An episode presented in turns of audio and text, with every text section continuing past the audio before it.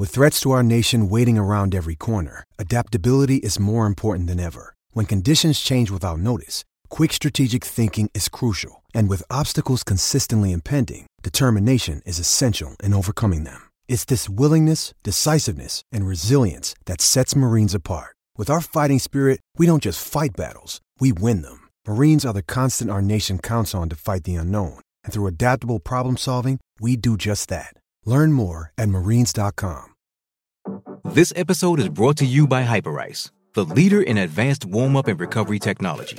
They have tons of innovative products, like Venom heated wearables to help soothe sore back muscles, Normatec compression boots to speed up recovery and increase circulation, and Hypervolt massage guns to improve mobility. Loved by athletes like Naomi Osaka and Erling Haaland. Try them yourself. Get 10% off your order with the code MOVE at hyperice.com.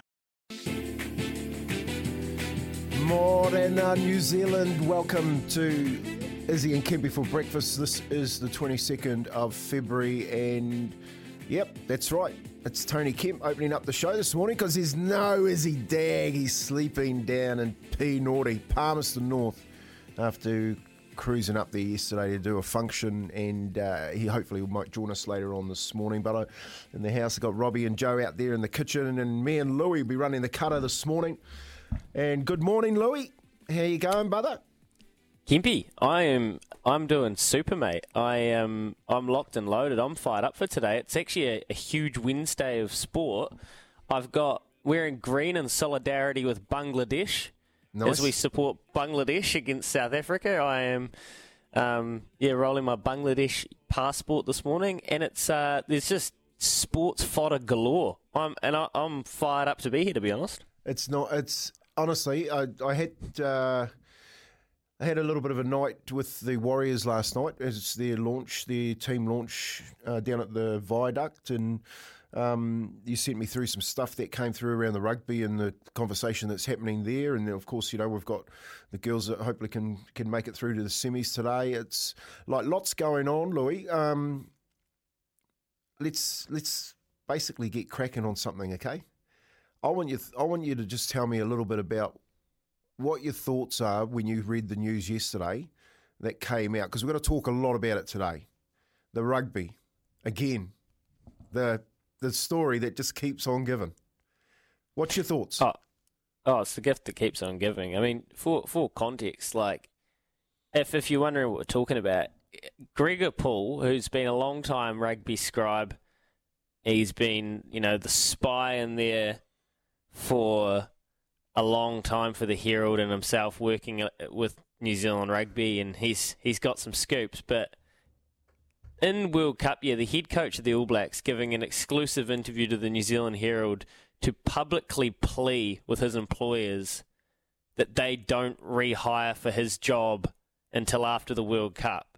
Like, if you just take that sentence in isolation and think about it, like it's this situation has spiraled to be one of the kind of messiest and, and best talking points I can remember ever covering sports. To be honest, this is just the saga. That, it's like tw- what was the vampires? Twilight Saga. You know, the, it just kept on going. it just kept on going. And I don't even think people were reading the last of them, but they just kept on pumping them out. I mean, I'm subscribed to this though. To be fair, Yeah, no, like when you when you sent through that last night, and uh, I'm sitting I'm sitting there in the middle of the Warriors uh, launch, reading the story, and I'm just going, wow. Like talk about news. There's nothing else you really got to talk about today, um, even though that we have we've got a really good show coming up today. But the main point being that I think this is Ian Foster basically saying I've had enough. I'm actually, I'm actually taking, I'm actually taking my destiny into my own hands. That's that's how I, I felt when I was reading between the lines. So, um, mate, it's going to be a really intriguing conversation this morning. We're going to get lots of people on here. 0800 150 811 if you want to give us a call to talk about that and much more, or double eight double three on the temper bed, bed text. Um, give us a give us a call. Give us give us your thoughts so far. What else have we got coming up today, Louis? Oh, we got heaps, Kempy, and we. You're right. We we will we will pick and pick the eyes out of this one throughout the morning, and, and we're actually, I reckon you're off the back fence slot. We can really climb into it and try and get some talk back through. I want to read you a couple of quotes from Ian Foster a little bit later on as well when we get into it more so. Um, other than that, oh, this is a huge show. We're going. Speaking of rugby drama, what about the the the Welsh Rugby Union and the situation up there at the moment? Like we've got a Six Nations, which has got more eyeballs on it than I can recall, and there's a chance that the Welsh players might strike this weekend against England and not take the field because their contract negotiations are in dire situations. So Lauren Jenkins. We've had her on the program before. She's an outstanding rugby journalist up in Wales. She's going to stop in and chat to us. We're going to talk to Paul Wilcox because they're racing at Pukekohe I have found one, by the way, but I'm, I'm gonna I want you to tip one out as well. But I have found one that I like for Pookie. So we'll chat to Paul Wilcox, nice. and I'm curious to know about the um, Ellerslie rebuild and see how that's going. And then the old your old mate, well actually a couple of your old mates, Francis Smelly. Hopefully we catch up with him and Mickey Walker. Now this is this is going to be a highlight for me, Kempy. I'm very excited about this. Yeah, Mickey Walker. Um, been talking to him. I talked to him pre-Christmas, uh, just after the fall, and how he was coping. And then I, I missed a call from him yesterday afternoon uh, when I was speaking to you and uh, gave him a call back and, you know, just check. It was just basically a check-in. Um, you know, just a, a, little bit of context around that. He was a 14-year-old that uh, basically walked out of high school and walked into Alan, Al Sharrock's stables and said, I want to ride horses um, can you give me a job? So Alan had a, a, dispensation from the school to actually take him out of school and teach him how to ride, and the, the rest is history. So Mickey became a, a little bit of a project for all of us, um, me with my sporting career, mentoring him.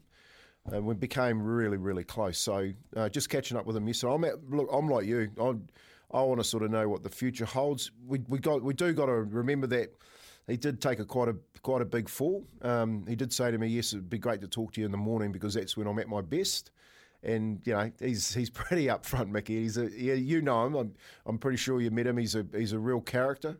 Um, but he's you know he's taken this head on. He knows that what's happened is, is a pretty serious event, as as all collision sport, and he's in a collision sport. Um, and he's he's got a he's got a future and a, and a, young family to look after. So I'm looking after that, mate. And, and it's going to be great talking about the Welsh situation up there because the other thing about the Welsh situation, we touched on it last week. The CBA still we haven't had clarity of what's happening with that in the NRL, and yet when you look at it from the northern hemisphere.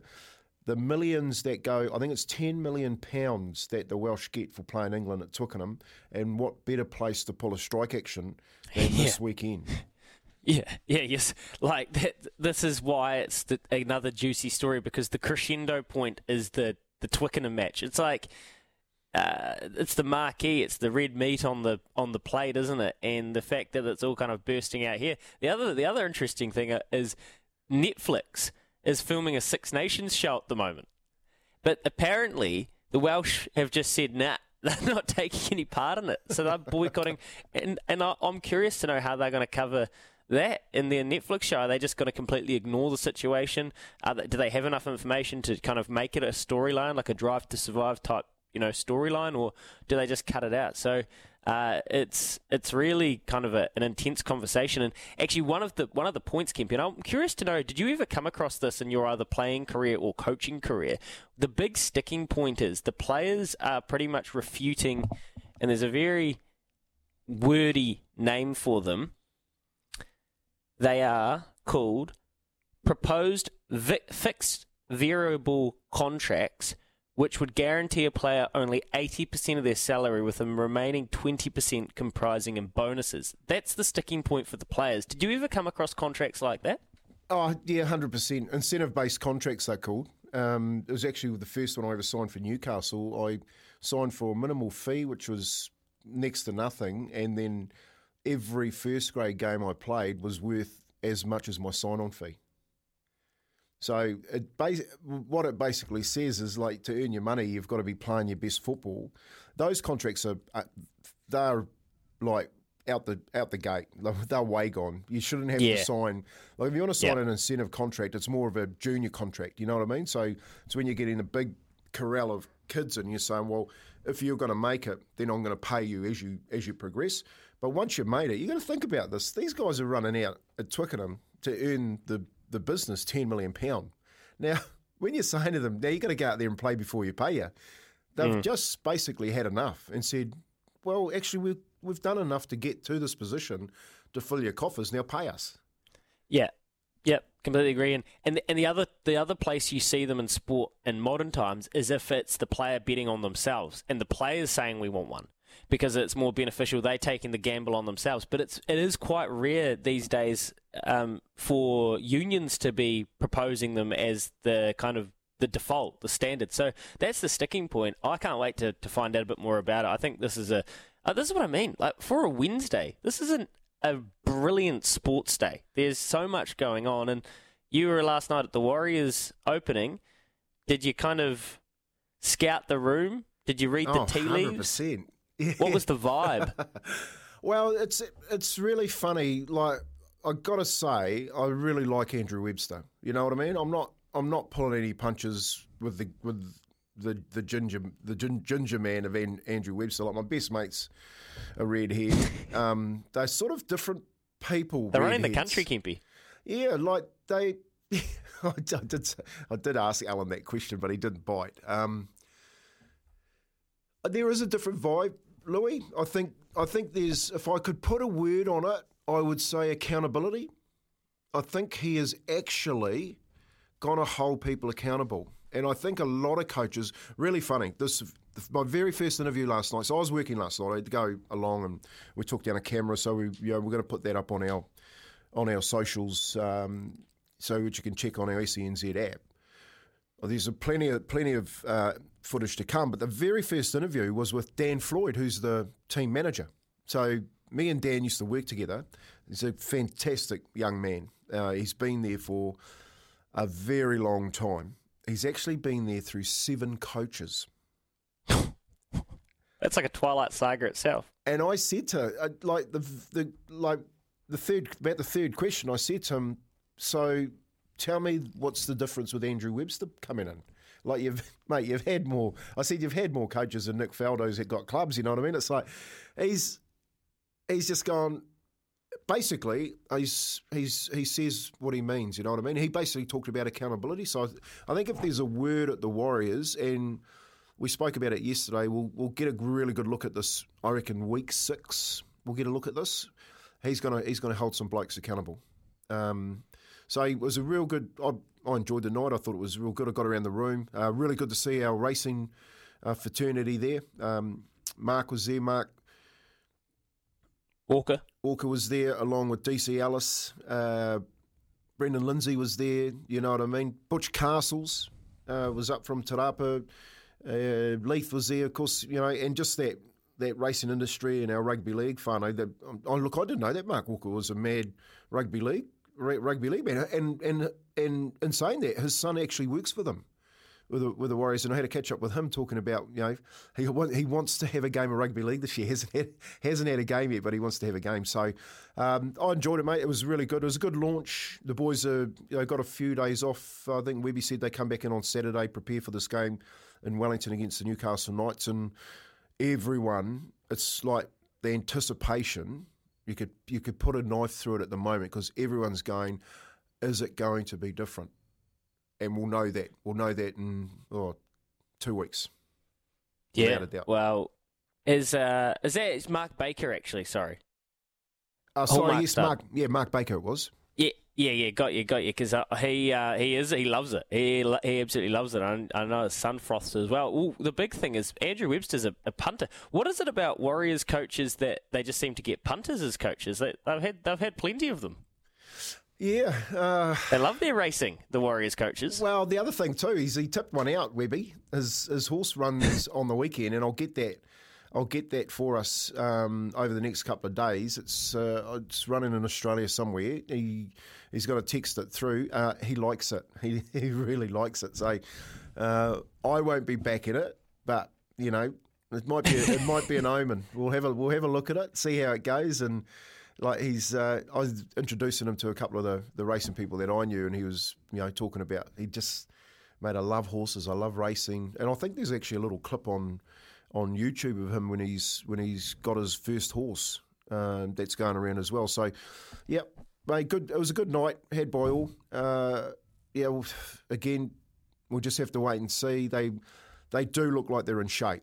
I've got to say that every player that came through last night looked fit and rearing to go. Um, but she's a tough, tough old competition. You know what I mean? We've got Super Rugby kicking off. We've got the NRL kicking off. We've got coaching kicking, coaches kicking off at each other. Um, mate, I'll tell, I'll tell you what.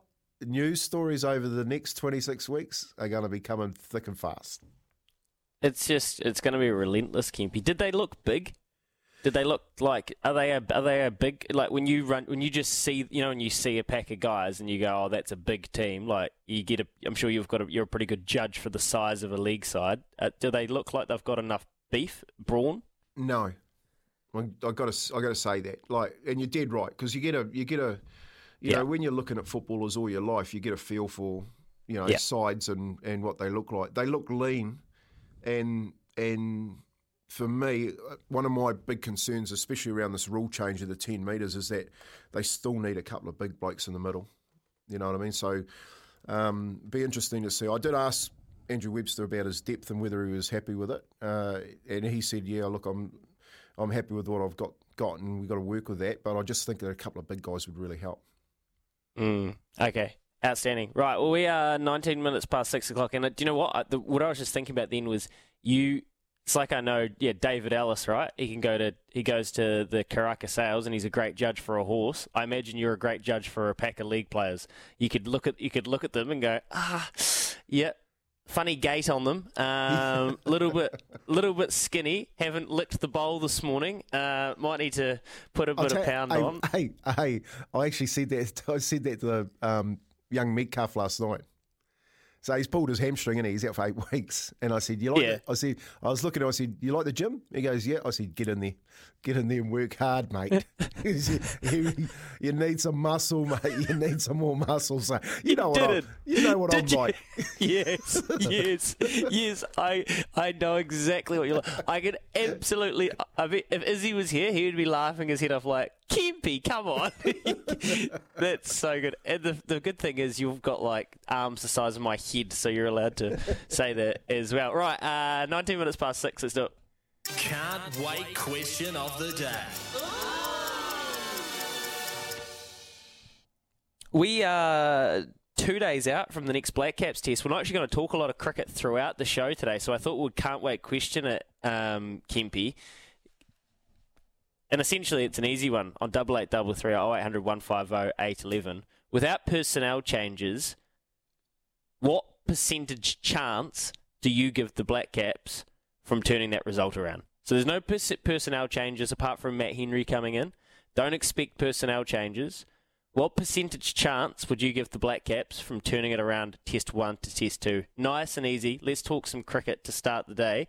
Um, I know you'll have a We've been following this closely, Kempy, so I know mm. you have a bit of a thought there. Double eight double three oh eight hundred one five oh eight eleven. If you can come through with that right now, we'll get Kempy's thoughts straight away and then yours on the Kennards Hire phone line. We are here with Chemist Warehouse, Real House of Fragrance. Twenty minutes past six. Back in a sec. Morning, twenty second of February. Hope everybody is doing well around the country. We've got so much to talk about, and we will deep dive into the Ian Foster interview with the New Zealand Herald throughout the show. Don't worry, you'll get your fix there. But we're going to start with some cricket. Can't wait question of the day. Double eight double three oh eight hundred one five oh eight eleven. If you stick a percentage chance on it, you get in the statistics laboratory. What do you give them to be able to turn it around test one to test two?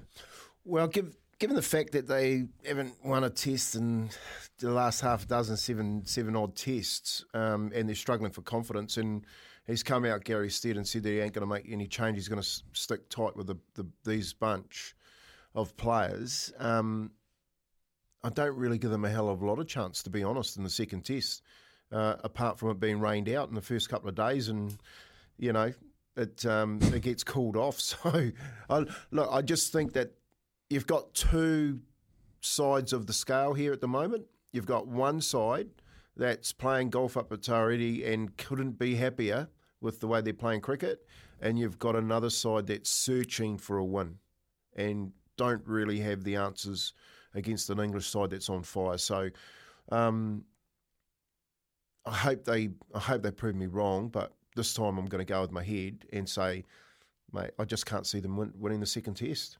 I can't. Yeah. No, neither. To be honest, it's a. Um, I actually got asked on when I was in Australia for the Sail GP. I, I went on a, a, a SEN, one of those SEN shows in Sydney that you, you do quite often, and I thought we were going to talk sailing. We talked sailing for two minutes, and then it ended up being a deep dive into the depression, depressing state of New Zealand cricket at the moment. they were just so, they were like, and does it just piss you guys off that Baz, it's Baz on the other side? It's like, yeah, it kind of does, to be honest. It do, well, it, do, it does for me. It does because we're asking for a solution and it's actually smacking us in the face. and and the the the underlying factor that I'm getting is that it's the pound that's stopping them from getting Baz McCullum. Like I actually think Baz McCullum. Like I've spoken to Baz. You know, we're not really well known friends, but I've speak to Baz and he's parochial as they come. I think if you spoke to Baz and said, you know, we want you to coach New Zealand. Can we have a commitment?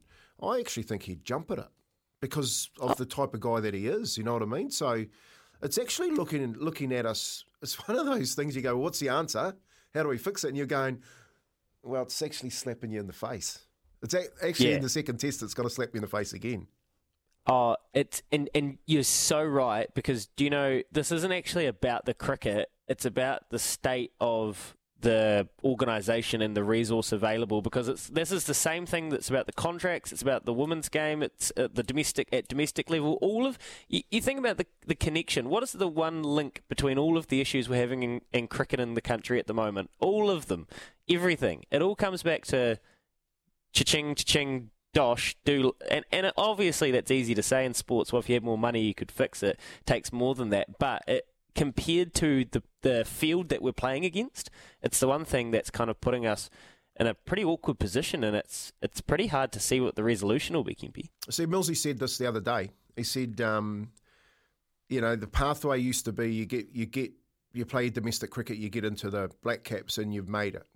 He said now, and he and he apologised for saying it. He said it's you play cricket, you get into the Black Caps, and then you go and make your money because people look at you and say, right, where am I going to make that money? If you look, if you take that as the analogy, well then it doesn't really matter for Baz coming home because he'll still go and further his pathway in his career later on if England or whoever, Australia or whoever wants to hire him as a as a coach or a director of sport. I think that that conversation um, needs to be had with Baz. To, you know, why wouldn't you say to uh, like you've got him down here? Why wouldn't you say to Baz? You sit him in a room and and Dave White sits him in the room and says, "Look, what are you thinking in the next three or four years? Does Baz McCullum want to coach the Black Caps? Because we would like we would like to co- we would like you to coach them, and just have that conversation with him. Because I think you would you'd be really surprised. And you know Baz Louis, he probably he he's that he's Black Caps. He is Mister Yeah, Black is. Cap. You know what I mean? So. I just think it's I just think it's a it's a no brainer for me. Do they do they get the second test? Again, your your heart says you, uh, you want them to, but your head says not a chance. Can be on the other side of the news, I just want to ask you because I know how I know how patriotic you are. I'm going to ask you if it makes you sad what Kyle Mills said, and I'm also going to it back into the All Blacks and the way the black jersey is valued these days. And just start having to think about that. I'll, I'll circle back to you there. Here's uh, Aroha with the news for Kubota. Together, we're shaping and building New Zealand. There's also a good text here from Chris we'll get to in just a bit, but here is Aroha.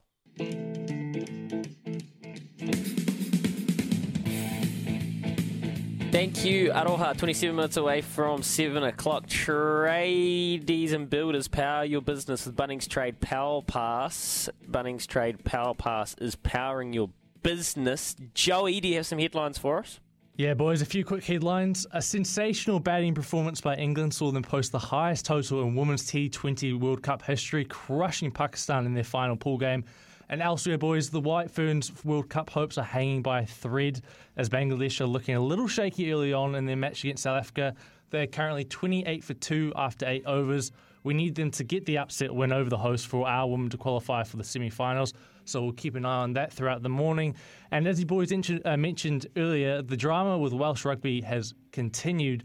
Warren Gatland, however, is confident that they'll be able to field a full strength team come Sunday morning our time.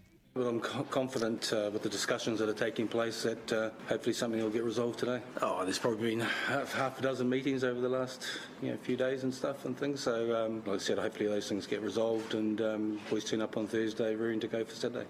We'll touch on that with Lauren after seven. And Kempi, you mentioned it before the news. This is what Carl's Mills had to say on the Trent Boult situation on Monday. I think playing for the New Zealand cricket team is just now part of the pathway of being um, a really awesome cricketer who earns good money around the world. Whereas before this time, playing for the New Zealand cricket team was the final destination.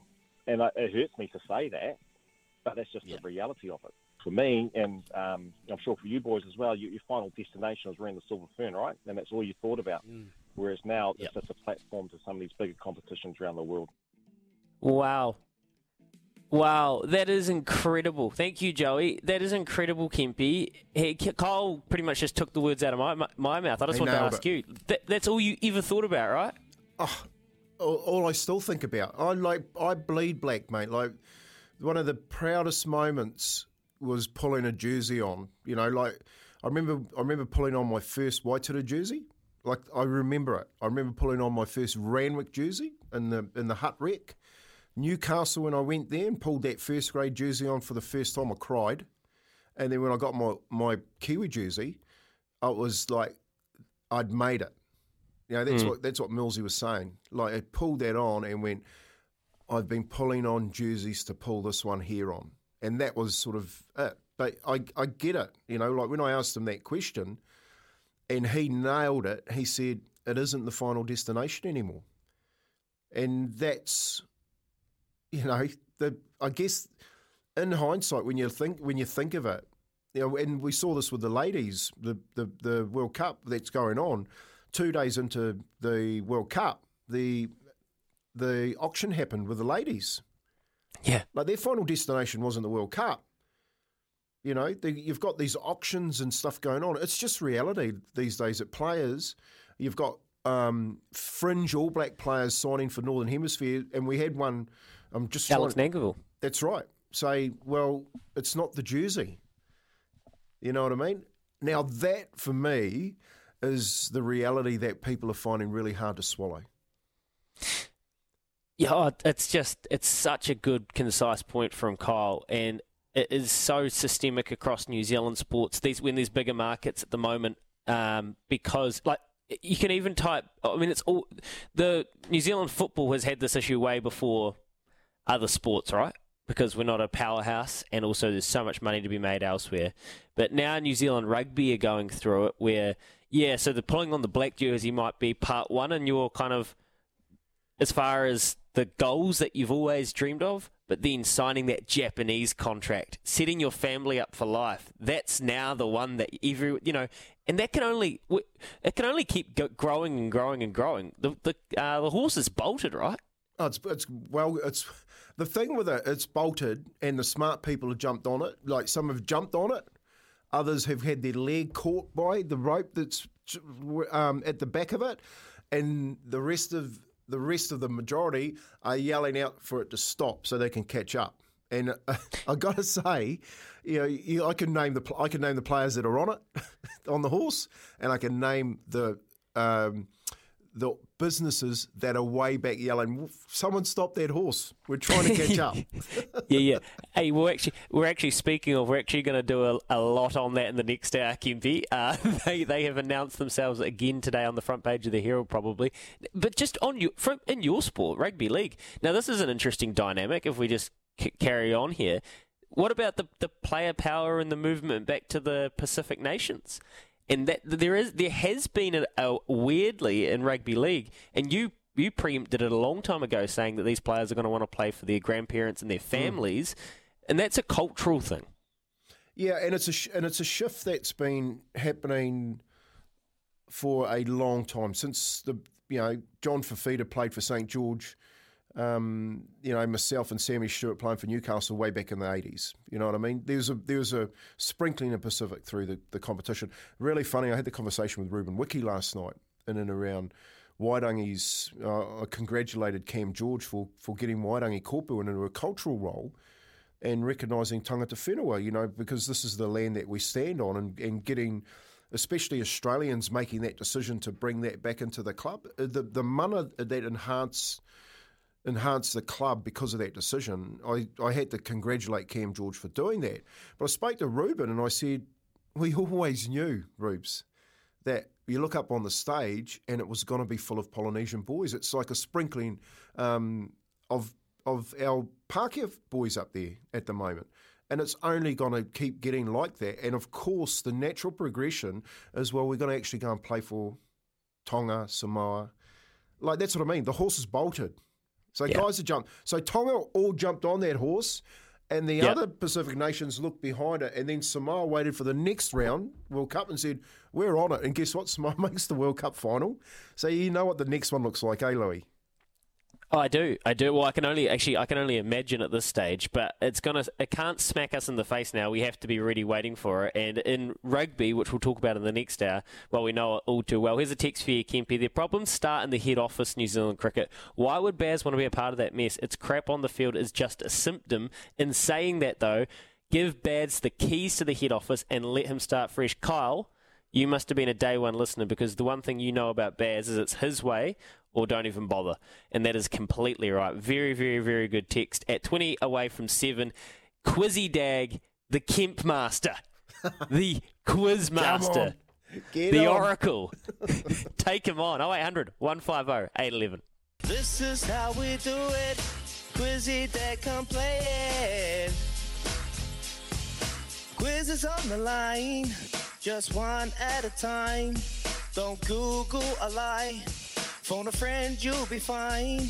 Just listen for the signs. TAB with the prize. 50 bucks if you're wise. If you're wrong, and then we'll say goodbye. This is how we do it. This is how we do it. Quizzy that come play it. Quizzy that come play it. 0800 150 811. Now give us a call. This is how we do it. Can't be quiz, let's do it. Yes, and they've come, they've come thick and wide across the country. And I'm just wondering if Marky Mark is on the line. He's our first caller. He's bringing in another coffee this morning, Marky. How you going, brother? The boys are so happy you bought them one yesterday. All good, bro. No, um, my pleasure. My pleasure. Yeah, good on you, mate. Let's get this cracking into it. It's, uh, I got to say, she's a toughie today. Even I had. Uh, Daryl. Yeah, I know. I, had- it's a, I, I'm glad I'm reading the questions. And if you don't don't don't forget, if you're listening, you've got the the clue master Louis there. All right, so use him if you need him. All right, here we go. First question, Marky. Here we go. It's been revealed that to help guide the Breakers to the grand final, Barry Brown Jr. played through a broken bone. Where on his body? I don't know. Uh, clue there. Uh, Luke? Wh- wh- When Razor lifts the trophy for the seventh time this year, Mark, as you know he shall, what body part would he be using to do so? be his hand. I would hope. No, no, Razor. He- Louis, It'll be seven. There'll be seven. Cut it out, you two. Oh, Cyclops. Anyway, here we go. Question number two. In what round of the NRL do Warriors play their first game at Mount Smart this this year? No idea, so X will have a punt at four. Very, very good. Here we go. You on heater. Third overall in the league. Who is the top scorer for the Wellington Phoenix this season? No idea. I'll pass that one on to someone else. Have a good one, ladies. Cheers, Marky. Have a good day. Jade from Hamilton. Morning to Jade. How you going? good camping yourself. Yeah, not too bad, not too bad. Uh, enjoying actually reading the questions for a change. It's a it's a hell of a lot easier. Uh, third, third overall in the league. Who is the top scorer for the Wellington Phoenix this season? Oh, couldn't get a clue on that one, could I? Oh, you can. Um, now, there was a ch- children's TV character that was in a rubbish bin. It's actually a good one. Oscar Crouch. Oscar. Oscar. Oh, Oscar I mean, just- Zawada? Ooh, very good. Oh, Jade. On fire, Jade. Well done, mate. Question number four. What's the only New Zealand Super Rugby side that will play an Australian side in the first round this weekend? The Hurricanes, isn't it? Too easy. Here we go for that $50 bonus. Oh, this is this is a moral layup. Well, yeah. Let's see if we can get it. All right. You're on a timer too, Jade. Who has scored the, the most all time test runs for the Black Caps? And Williamson. Sorry, Jade. Unlucky. You went too early, mate. Don't. Oh, you like the bat. You like the black cap batters. You went too early. All right. We'll talk to you tomorrow. Richie from Upper Hutt. Morning, Richie. Morning, Kempy. How you going, brother? You heard that last question. Who scored the most all-time test runs for the Black Caps for fifty dollar TAB Oh, bonus bet? We need him now. Come back out of retirement, Roscoe Taylor. There you go, Richie. Have you got one for us, Richie? It's Wednesday. She's starting. We've got a big week in racing. Or have you got anything that you like on the sporting calendar that we can probably throw a little bit at this week? Nah, not really. I'll probably start looking at the cricket or the Phoenix for the weekend. Yep. Yeah. What do you think about the cricket, Yeah. Richie? Um, I'm thinking I'm in Upper Hutt at the moment, and it's looking dodgy, and it's going to be dodgy on Friday and Saturday, so we might take it to the fifth day. Well, that'll be a bonus. We actually get to watch Yeah, some that'll be a cricket. bonus. Except that I'm meant to be going on Friday, so got ticket. Yeah. But S- s- yeah. Sold out, eh? They had the first two days sold out, Rich. So that's three days. um. Oh, first three days was it? That's brutal with the weather coming in. Yeah. Oh, well done, mate. Very, very, we- well done. And Kempy, to be fair, Kane Williamson, I think, is only about 20, 25 runs away from passing Ross Taylor. So I feel a bit bad for old Jade. Mate, maybe that's a decent bet for you too. Um, Richie, Jade, get on uh, Kane Williamson to probably hit a decent old whack this week, I reckon. Yeah, Yeah, I think so. He, he should get get the job done. Right, Richie, appreciate your time. We're nine away from seven. Kempy, I've had a bet. I've actually had a nice bet. That's and I'll tell you, I've had a bet, and I think there's a horse in New Zealand, in Australia, a Kiwi horse that can run a big race this weekend. And I'll tell you who it is And Love in loveracing.nz after this. We're coming up to seven o'clock. Love Racing Loveracing.nz, your home for everything thoroughbred racing. Paul Wilcox in the next hour, Kempy, but they're racing at Pukekohe today. Good midweek meeting, and this is the future of the industry, mate. Midweek meeting, maiden races, two hundred thousand dollars in stakes, twenty twenty thousand dollar maiden races. How good's that? Very good. I, I love a maiden race because you're looking at horses are pretty even across the board, all chasing that first win, and you've got to take into account more than just the horse to get that uh, across the line. So, um, I that's you know while you were while you were away, what I was doing, I was looking at the maidens and going, well, let's have a look. Actually, look at how the trainers going, uh, how the jockeys are going, and then uh, pick a horse that they've put that jockey on, for instance, that's going all right to try and get it across the line for the first time. So I think I've picked one today. Um, I'll throw that out when you're ready. I'll- I'm. I've got one as well in a maiden race. I, I'd love a crack up if we had either the same horse or at the same race, and we're going head to head. What do you have? Well, I I like getting off to a good start, so I'm going race one, and Oh, beautiful. I've found uh, McNabber on a horse called Heart of Aladdin, and I think. I've had a look at it. I pulled it up this morning. It actually opened at thirteen dollars, and it's now Yeah. into six bucks. So, um, yeah, someone knows something. I look. I like how he's going. Nabs at the moment. Do you want to? Sorry, Kempy. Can I just stop you there? Do you want to know who knows something? Can I read you? Can I read you verbatim the tip? Sure. I've got no Boys idea. get paid. Boys get paid. You familiar? yes, of course I do. Yeah. How's this on their Facebook page? I was up north on the weekend. Remember when we went up north and we had a similar occasion in this pub?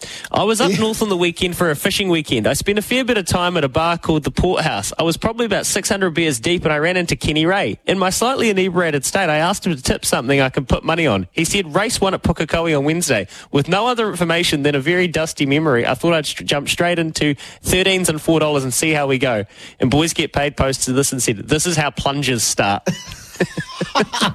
well, that's obviously why it's coming to six bucks. I had no idea, but uh, well, that's good. We're obviously well.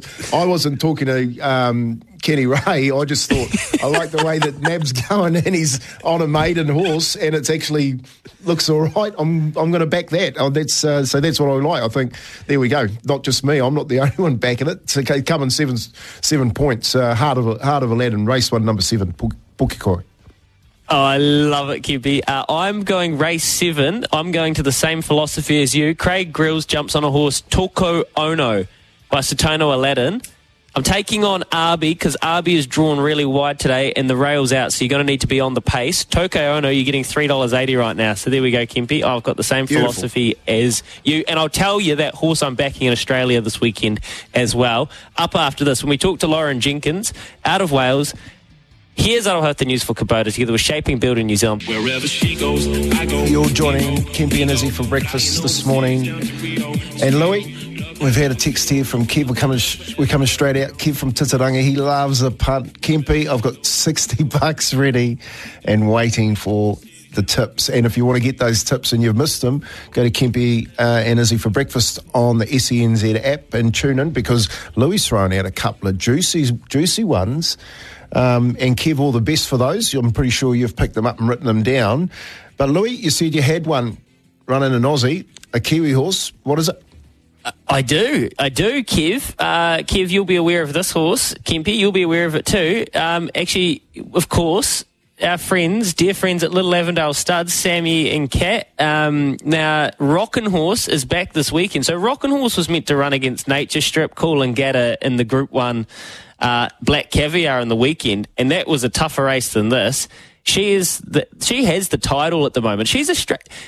Can we just not? Can we not muck around here? Rockin' Horse is the best sprinter up the Flemington Straight in Australia at the moment. She won the Newmarket. She won the Champions. What more do you want from her? She was scratched out because she had a little bit of swelling, but she is jumping out of her skin. The reports. And this weekend she starts in the Oakley Plate. And if you're getting double digits, this field, it's up and coming sprinters. These aren't established great sprinters. So, Kempy, if you're getting double digits around Rock and Horse, uh, you can have a bit, mate. It's cra- it's cra- it's crazy money. It's yeah. Get your get your uh, trailer, hook it up to your car, drive to the TAB because it'll be full. it'll be full when you leave. why are we? Why do we constantly like we? All we do is we want we want to find champions like great New Zealand horses to take over to Australia. Then we found one that's won up the straight twice and absolutely flying, and then we just seem to like disregard it. Well, people just can't believe it. So they just that's right. They're making they're making poor decisions when they're giving out the odds. Mate, you got you got rocks in your head if you're not backing her. Seriously. I, I, look, look, I've had a bet, and I've had a bet at a big number. Um, I don't want to make everyone jealous and tell you how big the number is, but it's uh, she's going to go huge in the Oakley Plate with any luck. Uh, before the end of this, our Kempy as well, we're going to talk Welsh rugby in a second, but then we're going to talk, oh, and this is going to be a fantastic topic. We're going to talk all about Ian Foster, an exclusive interview he's given to Gregor Paul at the New Zealand Herald, where he's essentially publicly protested the way his employers are going about their hiring situation. And you said it last hour, that he's just sick of it. He's clearly fed up. Yeah, he's, yeah, he's sort of. What I what I've read into that, Louis, is he's taken his own destiny in his own hands. You know what I mean? So he knows where he sits. He's decided to come out and go, well, you know, it's not panning out how I would like it to pan out. And if this decision is going to be made with any input from me, then I'm going to let people know my own thoughts. And I look, I take my hat off to the man for actually um, jumping on the front foot because there's one problem down at the NZR at the moment, and that's getting on the front foot when it comes to the media. Now you've got the coach going directly to the media to do an interview. Yeah, it's it's it's pretty concerning for New Zealand rugby because it tells me that he's tried to have these conversations behind closed doors and it hasn't worked. So he's gone to the New Zealand Herald, which is going to make a splash. Here's a quote for you, Kempy. For the last couple of months, I have been watching the discussion about the All Blacks coaching process play out publicly. The job that I currently hold, and I have currently been backed to the by the board through to the World Cup and I have sat back and looked at a whole lot of views that have been put out there. Some have been frustrating to hear, and a particular frustration is that there seems to be a focus on setting timetables based on what some preferred candidates feel is the right for them versus pref- potentially what is right for the All Blacks team. Now, that is a direct uh, sub. He is essentially subtexting Scott Robertson there, hundred percent. And to be fair to to Razor, he played his game. Fozzie's now playing his game, and New Zealand rugby's letting all this happen, and it's messy. It's it is so messy. It is so messy. I'm waiting for a reaction, but it is so quiet down the hallway that we'll probably be waiting a long time. You know what I mean? You know when you say we, when we said in the in the first hour the horse is bolted, like it is bolting. The the media horse is bolting. Now you've got your head coach going directly to the media, the, the, the question has to be what's next? Well, if I'm New Zealand rugby and this all this does for me is it speeds up the process to announce the next coach to be honest because like what you can't be like New Zealand rugby can't be now, now Ian Foster's now put a gun to their head because if they don't come out and announce the next coach in uh, April, well, then they've they've bent to Ian Foster and they've you know and his demands. So you know he's put them in a corner here. Essentially, Fozzie, he's put New Zealand rugby in a corner here, and we will know either which way they go with it, uh, and we'll find out. It's a boxing match, and he's just landed them. They're on the canvas at the moment, the NZR, and they're they're getting up off the canvas, and it's what, what do I do to, to counterpunch here because um, you're dead right. At the moment, he's put the ball fir- firmly and squarely at his own feet, Fozzie, by putting it on the table and saying, rightio, well, what are you going to do? Well, and- saying that, though, yeah, you're right. Saying that, Kempy, I completely disagree with some of the things he said in this article and some of the quotes he's given.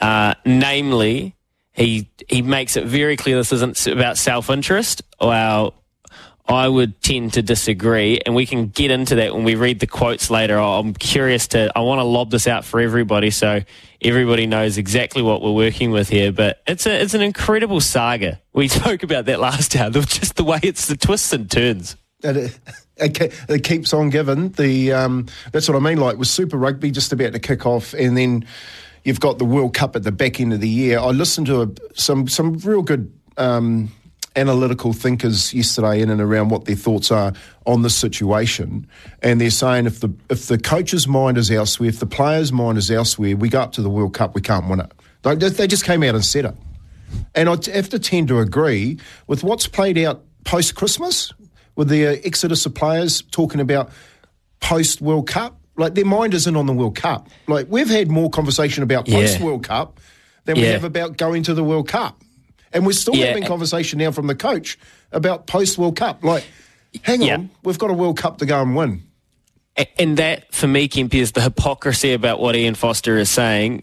He's pretty much said we can't do this now because it's causing a distraction. Well, what have you just done? You've just given the media, you've given us a news cycle for a week we were going to be able to dine out on this for so long. And uh, look, the text already coming in just shows how poor the CEO of New Zealand Rugby is. People will be absolutely climbing into Mark Robinson. Uh, you reckon Gary Stead slipped Fozzie a couple of bucks to take the limelight off our poor performing Test cricketers?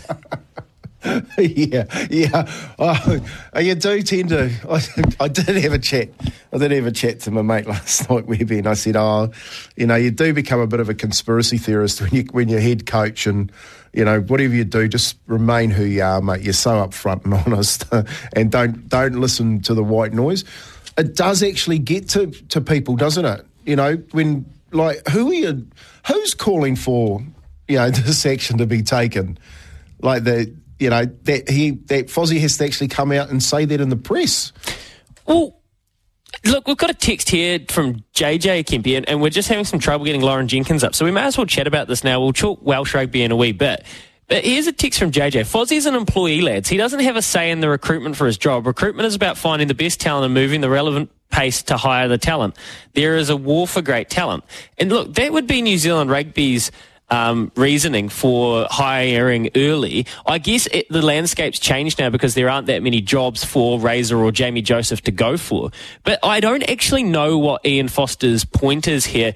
One of his massive issues was that it's a headache and it creates jockeying for positions within the support staff, so the assistant coaches. But can be regardless, wouldn't that be happening anyway? Uh, like you don't you don't sit there not having a, a, succession plan or working on a succession plan. You already have to. You only have to have a look at what's happening around the world. Australia have already put their their one in place. England have already put their one in place. I wouldn't be surprised if all the other uh, Wales is another one. You know what I mean? So you can't sit there and say, look, we don't want you to talk to anyone. And that's a great um, quote by JJ saying the recruitment's not his job. That's right. Coaching to win the World Cup is your job. And if you if you're a really good coach and you go and win the World Cup, the rest of it, that's the final destination comment from Millsy. The final destination is entirely up to you. So I would, you know, basically uh, give some advice and say, stop listening to the white noise and coach the team and win the World Cup because the rest will take care of itself.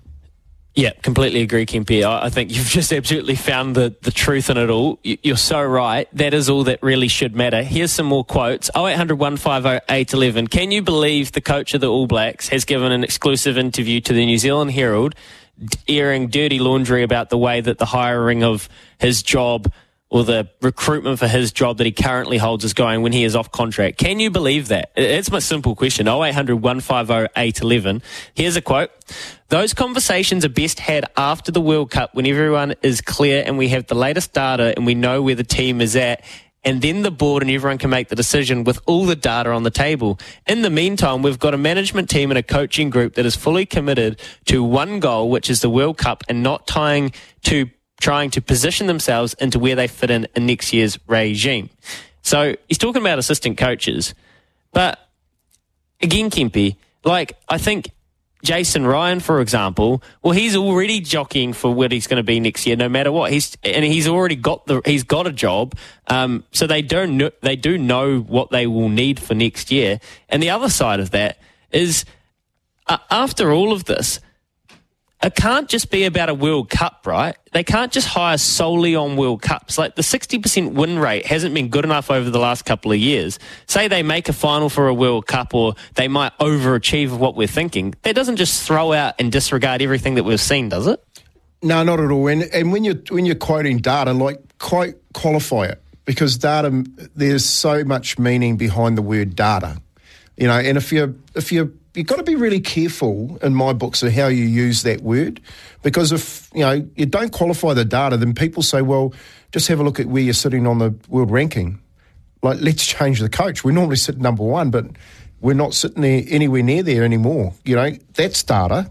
But qualify that that actual word because if it's about your coaching staff, if it's about players and, and you know, the, the tackling and the offence, if it's about my coaching statistics, like qualify it so people actually know what you mean as opposed to just throwing, well, the board need data. I can, I can guarantee you this they have got plenty of data. Yeah? Now, I think what Fozzie's trying to say is, in, a, in and around, in a, a long way around it, is just leave the conversation alone to post World Cup. That's what he's saying, and make a decision. But I think yes. he needs to listen to that himself. Like, yes, you need to leave that alone too and just coach. Well, that's the that's the great irony in it all, Kempy. And look, I, I tweeted this. Like, do do you not realise, Ian Foster, that the speculation will be worse if we don't confirm this coach? Like every press conference you get, every loss every twist and turn in a Rugby World Cup year, after the, look, the context is done. 2020, 2022 is gone. We've built this house of cards of drama around the next coach of the All Blacks. That's done. We can't now gently unpack the house of cards that's building up. We can't deassemble it. That's the context. So if we don't clarify who's coaching the All Blacks, the speculation that you're asking to not have will be worse. Every press conference, every week, there will be rumours on SENZ. There will be bomb squads, off the back fences.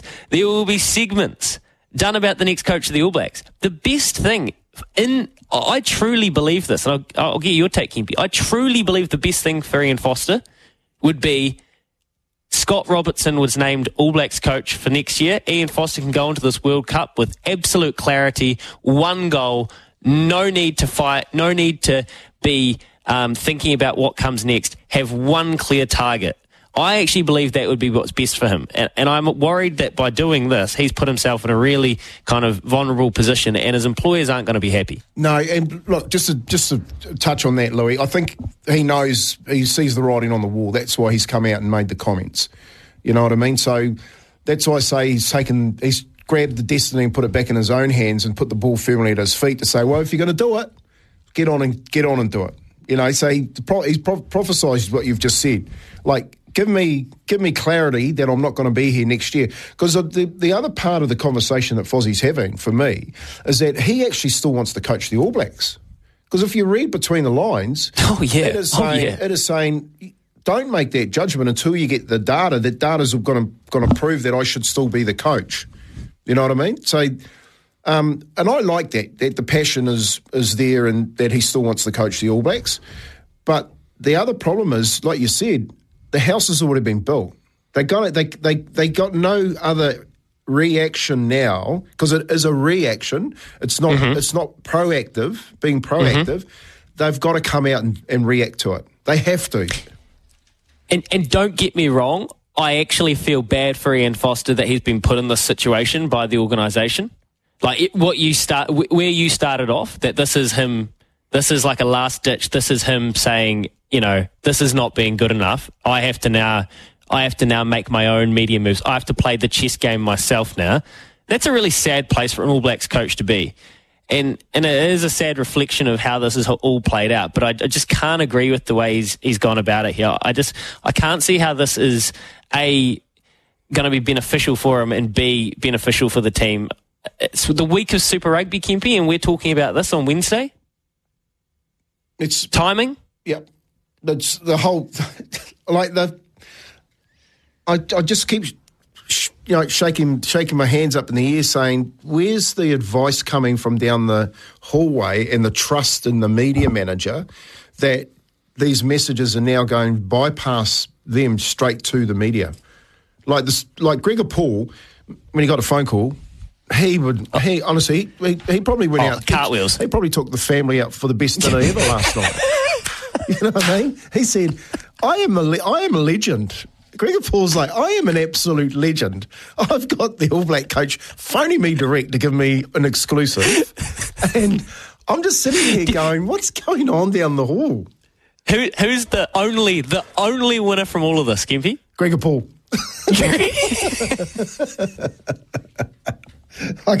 oh, Gregor. Good on you, Gregor. Um, it's incredible. This is a, this is an incredible subplot in one of the strangest sagas. It just it just is the gift that keeps on giving. It is the weakest Super Rugby, and the All Blacks head coach has just given an exclusive interview questioning his employers over their recruitment process of his job. It is an incredible scenario. Double eight double three oh eight hundred one five oh eight eleven. Make sure you call us. Uh, we're going to head off. We've got so many texts here, Kempy. We'll get to those after this, and we can live react. This is a brilliant topic. Oh eight hundred one five oh eight eleven. The Kennards Hire phone line. Is this beneficial for Ian Foster? Can you see the logic in what he's doing? Do you agree with his points that it's a distraction, or in itself, is this the biggest distraction? Here with Chemist Warehouse, the House of Fragrance, 20 minutes past seven. Well, coming up to 7 o'clock, loveracing.nz, your home for everything thoroughbred racing. Paul Wilcox in the next hour, Kempy, but they're racing at Pukekohe today. Good midweek meeting, and this is the future of the industry, mate. Midweek meeting, maiden races, $200,000 in stakes, $20,000 $20, maiden races. How good's that? Very good. I, I, love a maiden race because you're looking at horses are pretty even across the board, all chasing that first win, and you've got to take into account more than just the horse to get that uh, across the line. So, um, I that's you know where you were, where you were away, what I was doing, I was looking at the maidens and going, well, let's have a look. Actually, look at how the trainers going, uh, how the jockeys are going, and then uh, pick a horse that they've put that jockey on, for instance, that's going all right to try and get it across the line for the first time. So I think I've picked one today. Um, I'll throw that out when you're ready. I'll I'm I've got one as well in a maiden race. I, would love a crack up if we had either the same horse or at the same race, and we're going head to head. What do you have? Well, I I like getting off to a good start, so I'm going race one. And oh, beautiful! I've found uh, McNabbar on a horse called Heart of Aladdin, and I think I've had a look at it. I pulled it up this morning. It actually opened at thirteen dollars, and it's now yep. into six bucks.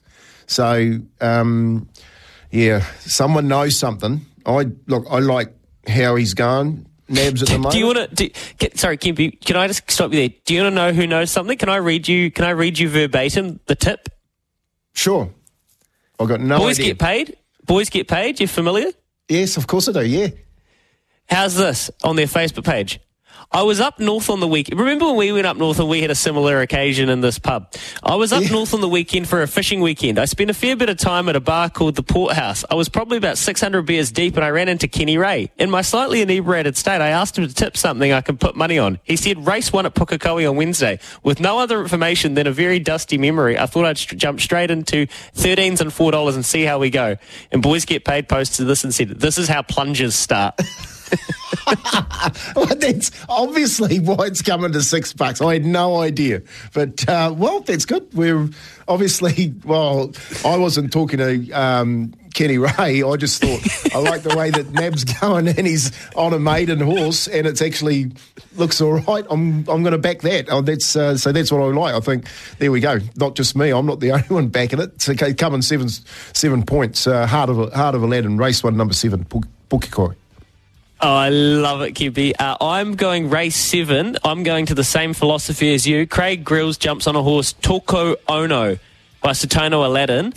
I'm taking on Arby because Arby is drawn really wide today and the rail's out, so you're going to need to be on the pace. Toko Ono, you're getting $3.80 right now. So there we go, Kempy. I've got the same Beautiful. philosophy as you. And I'll tell you that horse I'm backing in Australia this weekend as well. Up after this, when we talk to Lauren Jenkins out of Wales, Here's Aroha News for Kubota together with Shaping Building New Zealand. Well, um, yeah, look, it's one of those times. I, am just waiting for NJU to make the announcements, really. Like, you have conversations in the background, but as an employee and understanding how important that, you know, we go through clear processes, uh, uh, probably what I'm saying is hopefully we know in the next few days. Kempy, what's this? Get Let's play what like um audio Cluedo. Splash. Yeah, yeah, yeah. I wonder if there will be any bites this morning because I like after that that came out yesterday. There'd have been crisis talks last night about how they address it because surely, well, you're going to have cameras around. You know, Ian Foster's going to be chased down by by Tally. They're going to go to Razor again. Like there, there has to be something. Gasoline. It is. There's just there's there's just I'm just getting a feeling that there's just more to come today. Well, it looks like we've got a cooler, Kempy. We have we got, we got Graham calling in from Christchurch. Graham, what's your take on this whole situation? Uh, well, uh, I'm about the same as Louis. Yeah, it's a tricky one, but yeah, I think that I think that if they back, if they go, well, they they haven't announced. They sort of did say that they were going to announce it before the World Cup, and now there seems to be a movement to do it after, which I can understand. I mean, I'm a Scott, like most Crusaders fans, if not all of them. I'm a Scott Robertson man, obviously, but um, yeah, no, I think well, I think he should get it, but I think that yeah, I think they, I think you know, Foster, as frustrated as he is, this the team have to somehow or he has to get his head around it and just go ahead with the World Cup and win it, you know, hopefully. But and um, you know, I think that they've got to put, you know, Razor in there as the coach, or you know, or if they pick someone else, well, that would be a disaster. Well, I think it'd be wrong anyway, in my opinion. But I think that the timetable, I think they've they've chopped and changed now. I mean, last year was a mess, and you know, so it continues as you say, Kempy. You know, it's um, hopefully there's a have yep, you, sorry. Have you seen anything, Graham, in your time looking at the at, at how this has played out? Have you seen anything like this play out in your lifetime as an All Black supporter? Oh, No, no, because with social media and um, a lot more media outlets, it's it's a lot more electric, I suppose, for a, for, for a word. But you know, I remember Alex Wyllie and John Hart. There was, yeah, that got that got pretty when they, you know, 1991. You know, when Hart was put with Wyllie, and you know that, you know, it was sort of smiling through gritted teeth you know, when they were both together, you know, and they went away and it was a disaster, you know, and so, and, you know, there's been a, there has been a bit of it before, you know, and I was always on Wyllie's side, but I mean, you know, it was people were pro or anti and, in that case, on this one, it's different again. But yeah, I have seen it before, but with the media whole thing, web of the media, and it's not the media's fault either. People think it is, but or some people do. But it's just the fact that yeah, I mean the rugby union, uh, you know, have made a bit of a. I think they've made yeah. a mess of it for four years actually. But anyway.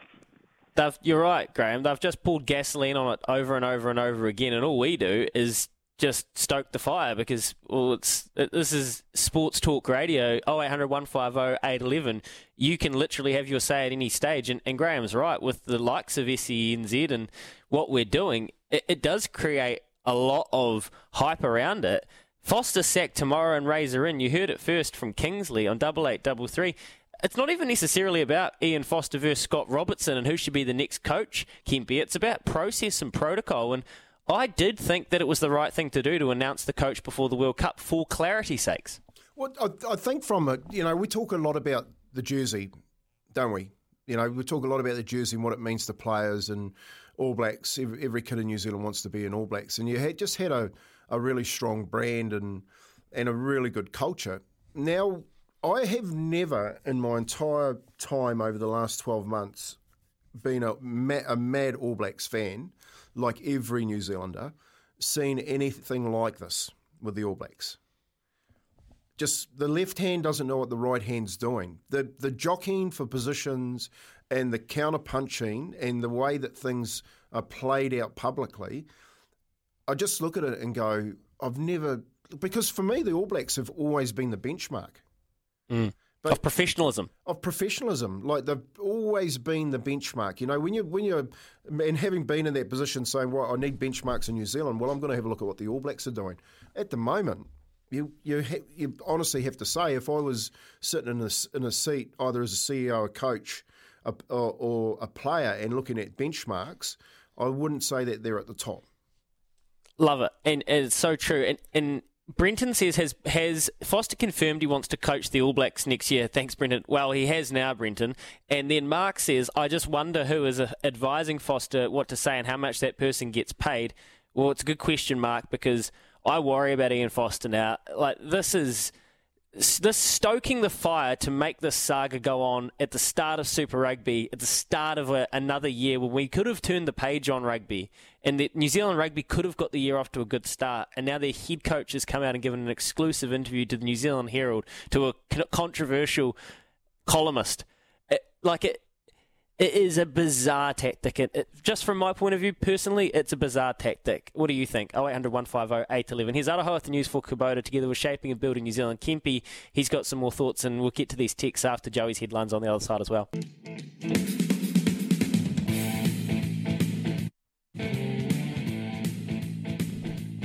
SENZ, we're 27 away from 8 o'clock. We'll get some more of you in just a second. But Kennards Hire is making your job easy. Kennards.co.nz. Talk to someone that's taken the Ken Oath today. Joey's got some headlines. Yes, well, obviously the big talking point today is the Herald's exclusive with, with Ian Foster. But of course, it's still summer, and the Black Caps will look to change their fortunes when they face England in the second test at the Basin Reserve.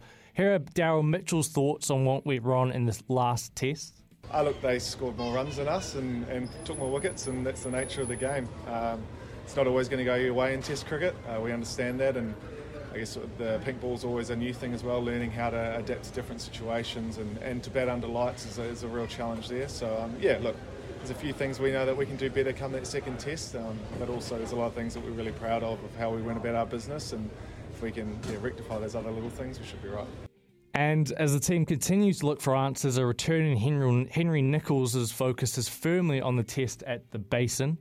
Always uh, well supported here in Wellington, and the Basin's always a great crowd. So, um, yeah, the, to hear that it sold out for the first three days is amazing. And um, playing against England and, and, the style of cricket they've been playing is a very exciting one to watch as well. So um, it's been cool to, to, to watch them play in that first game, and I'm sure uh, everyone's learnt a lot from that first game as well. And I look forward to uh, taking it to them uh, come Friday. And just in some rugby news, boys, Beauden Barrett has revealed he can see himself playing at least four more years for the All Blacks and has admitted the security of a long term deal holds definite appeal for someone at the stage of his career. There you go. That's yeah, right. That's right. That's interesting, isn't it, Kempy? that, that's uh, on the back of what we're talking about. We're going to get more of that coming out, hundred percent. I got to, tell, I just got to make a comment about Daryl Mitchell's comments here, Joe. Well done there, putting that together. The clips are, are so insightful, but I loved his honesty. Well, they scored more runs and they took more wickets. like, yeah, like if I was a journalist and, and he said that, I would have I just would have picked my book up and gone home. Said that, thanks very much. That was really a really insightful way to to to, to answer the question. Um, but, but getting back to Bodie Barrett and this Ian Foster situation, Bodie Barrett's in. If, if it's a race, Bodie Barrett's midfield. There's a lot behind him that are about to come out. I'm telling you right now. There's a lot behind him that are about to come out and say, yep. Because you know what they're thinking. Like when I read that about Bodie Barrett, I'm thinking, well, Bodie's first cab off the rank saying, well, well, I'm getting in there to talk contracts as well. Like if you want to open it's, up that, um, that book, I've got, I, I was surprised he said four years. I thought he might have said 10.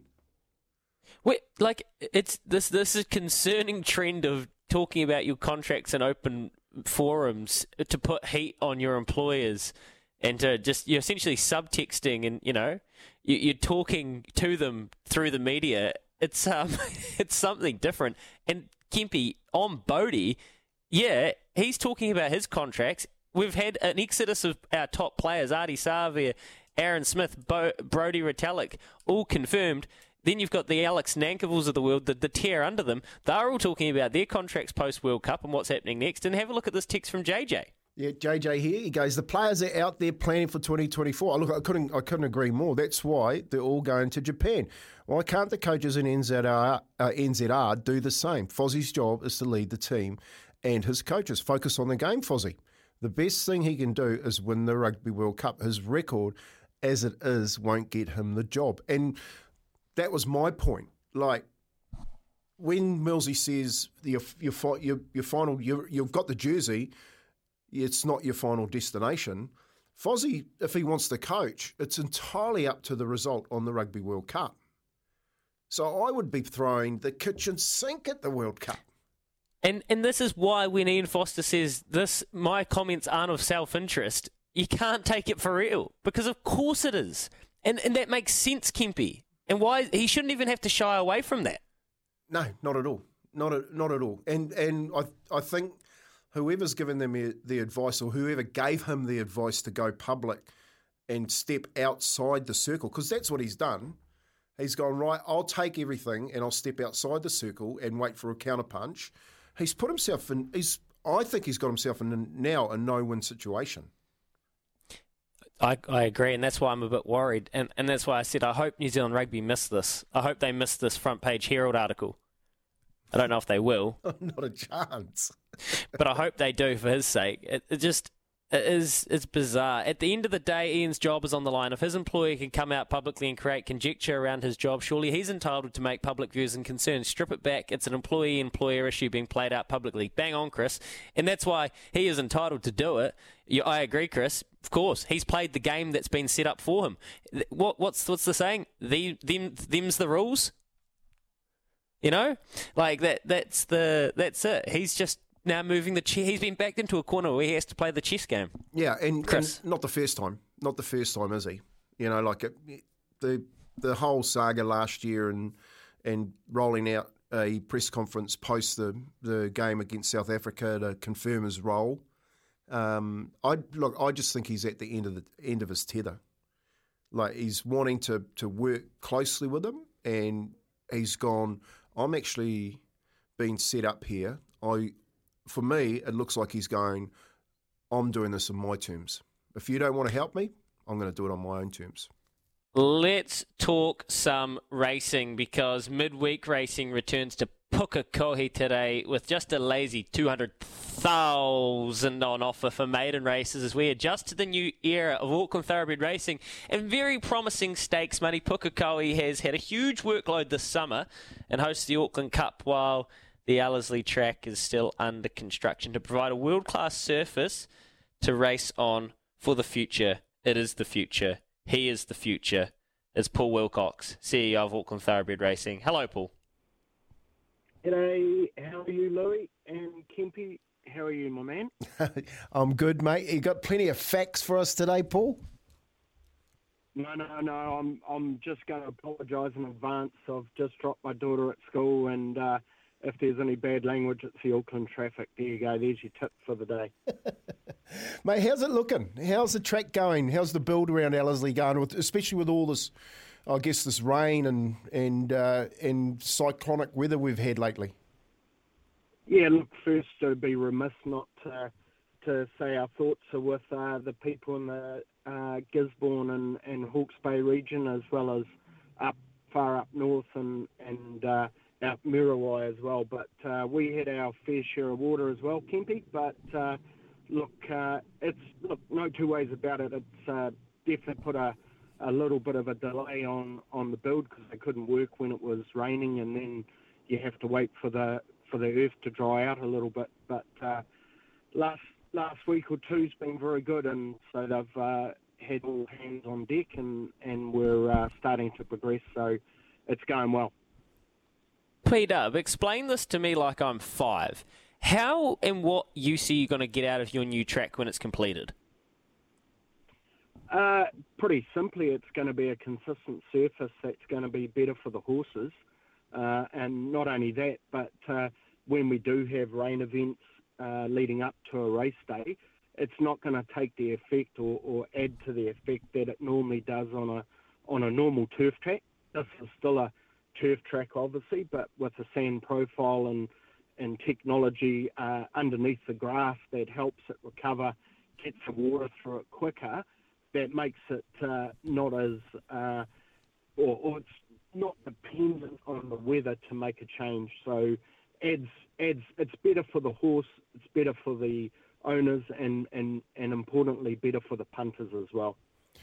Hey Paul, this far out, can you sort of give us an indication of how often you hope to be racing uh, at the new Ellerslie when it's done, and, and what will Pukekohe be uh, mainly used for? Uh, a lot of lot of different factors are going to go into that, Tony. Uh, number one, obviously, we have to get the programming uh, sorted with NZTR and and other clubs as well. But Pukekohe, for example, that that will be used for what we call industry days. So days very much like what we've got this afternoon, uh, where it's normally more maiden type races.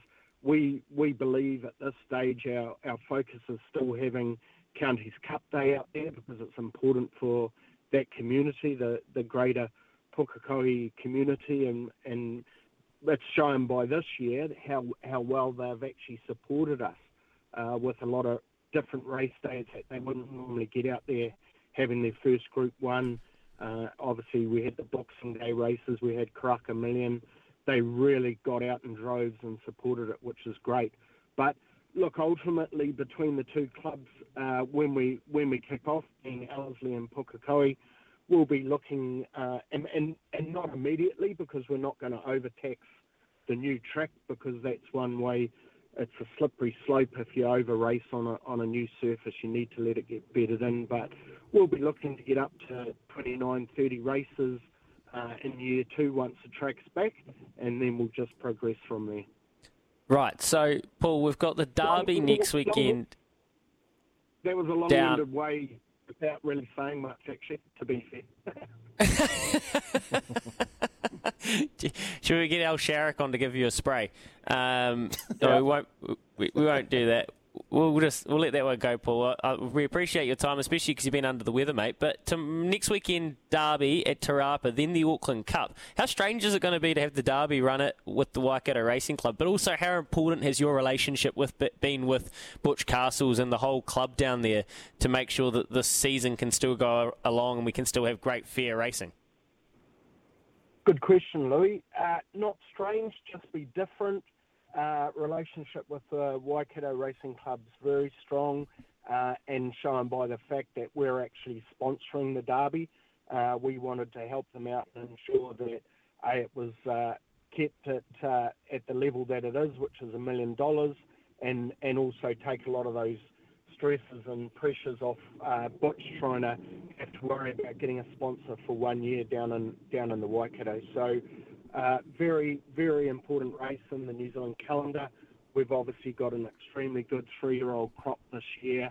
Uh, Sharp and Smart looks a horse to beat, and and uh, we've got hopefully Prowess in there. So I think it'll be a gun race and uh, one that's deserved of having the title as uh, the New Zealand Derby.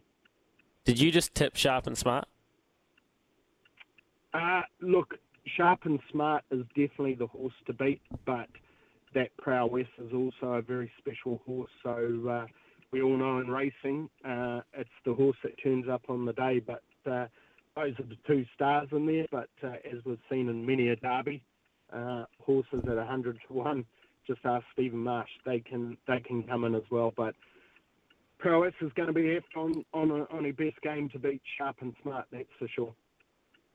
Well, I hope you get off that fence in time to make it to work this morning, Paul. Appreciate you di- dialing in for a, a ch- chat, all things Auckland Thoroughbred Racing. We can't wait to punt Pukekohe today. It's a soft five. It should be beautiful. Jason and the crew do such a good job out there. It's fine weather, so we look forward to it, mate. Thank you for your time. Thank you. Very sharp fence. Good Goodbye. Paul Wilcox, he's a horrific MVP. He is a good man, good man, and uh, yeah, doing some wonderful things down there, Alice. I can't wait to get back in there and have a look. Uh, I honestly think it should be the premier. I've said this to Paul. It should be the premier race course, and they should have all the premier races there um, throughout the year, and then take races out from Ellerslie for all the other races that need to happen. So uh, it is going to be interesting to see how uh, New Zealand uh, thoroughbred actually handle the race courses once they're all done. Yeah, the calendar is very curious. Calendar, right, Kempy. 100%. Yeah. It's very curious. Uh, after this, we're going to get back to your text messages on Ian Foster. Or you have lit us up like a Christmas tree here in the middle of February. Back with that after this. Uh, we're talking all things racing with Paul Wilcox, but we're also talking about Ian Foster's exclusive interview he gave Gregor Paul at the New Zealand Herald and what that means for well the rest of the rugby public this year, Kempy. And we've had plenty of text messages coming in, including one from Grant there. Yeah, Grant says, Hi guys, the reason we haven't been focusing on World Cup as a public anyway is we were just a bit taken back by how poor the ABs had become, setting all sorts of records for the wrong reasons. Surely Fozzie must understand this. Um, this has done him no good, sometimes seem disconnected from reality. Also, yep, they have a huge communication issue going on at headquarters. Cheers. That's from Grant. And yeah, Grant, it's, you know, it hurts. It does hurt the New Zealand public. It does hurt when our number one team in this country, Louis, is is not sitting at number one in the world because we're so used to it. And the reaction, and I guess from not just down at headquarters, but from the country, is it's a, it's foreign territory. It is we are we are actually walking in waters that we haven't walked in before. Yeah, it is. It is totally, and, and it's creating well massive flux for not just the All Blacks and results, but also off the field for the people. And I just want to reiterate this. Stratty says Fozzie's on a hiding to nothing. How the hell is the All Blacks going to win the World Cup with this crap going on? I feel bad for Ian Foster that he feels like this was his only way out. And apparently, he's given an interview to Mike Hosking this morning. So he's doubled down with NZME and he's spoken to Hosking to to be backed into a corner to that degree, to feel like your only way to get through to your employers or maybe to, to make a point is to do it in the media. That must be a really tough position to be in, Kempy. That must be quite distressing for him. Oh, it's yeah. It, it like I, f- I do feel for Fozzie that he's been put in that position. Um, I can't, you know, for the life of me, I want to think that you know New Zealand rugby are over it, but they're obviously not. And we're not over it. We'll keep talking about it next hour. Here's Aroha with the news for Kubota. Together with Shaping and Building New Zealand. We'll also talk to Francis Meli. Can't wait for this.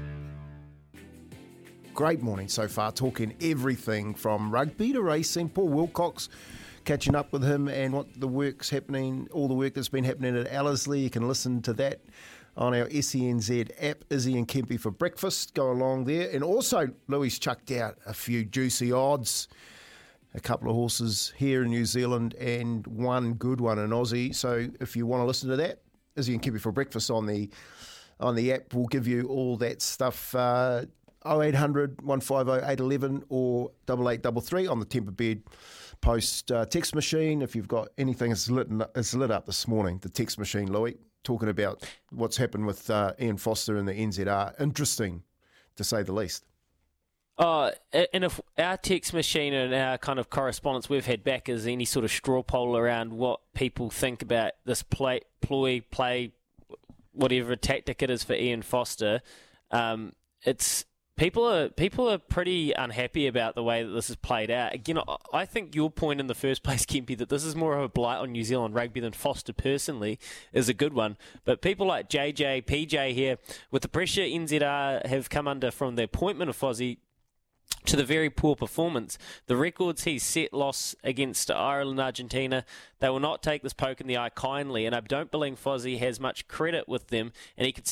starting another test with a game plan with his record, the scoreboard will show them how show them he's on the losing side, and there's that's kind of the the sentiment we're getting from the text line. It's kind of like, yeah, well, Ian Foster, is this really the best ploy for you personally with your position with the team? Like Robbo must be. What, what what do you think he's thinking right now? Well, it's to be honest, I don't know because it's not the first time, and and like, I I think what Robbo you know should do is just front foot it, like front foot it and get back in front of it, as opposed to um, this reactionary way they handle things. You know, like you're dead right, Louis, and and our Texans have picked it up. It's, they're basically saying he's been backed into a corner. Like to go on Hosking this morning, you know, you, he's obviously trying to get a message out, and um, I don't think it's a really good message for the NZR. Well, you know, it kind of tells me that it's kind of it's half orchestrated as well. Like exclusive in the Herald, biggest talk radio station, the next morning. It, I mean, are we gonna like, is there a chance we this supercharges and we've got a new All Blacks coach for the next year at the end, by the end of this week? Oh, anyway, like there's so many rabbit holes to go down here, Kempy, but I think we should probably just talk the real real overball code. Sorry, Izzy. and I, and as he's listening to, he's loving the show this morning from his bed.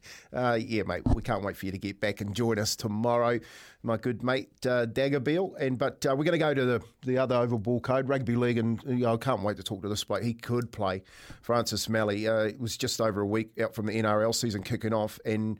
Uh, couldn't be more excited that the Warriors start the year off on the right foot against Newcastle and Wellington. I really hope they play them twice in the first six rounds. So home and away. Hopefully they'll be able to put together a string of performances this season that the old boys can be proud of because there's lots of them around now. The club. I spoke to Monty uh, last night. He's leading the way, and one of those other players that.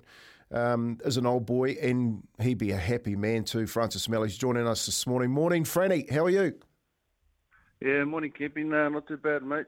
Mate, you like you must have had a big smile on your face watching your old team, St Helens, get uh, get the club championship over Penrith on the weekend.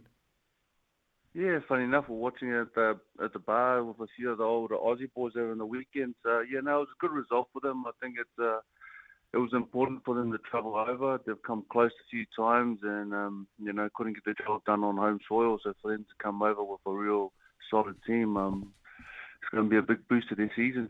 Mate, you you you were part of that that start of that dynasty when when Ando um, picked you up and took you over there, and, and, you you had scored a thousand tries for them, like you did for the Warriors. What what is so special for that club, St Helens?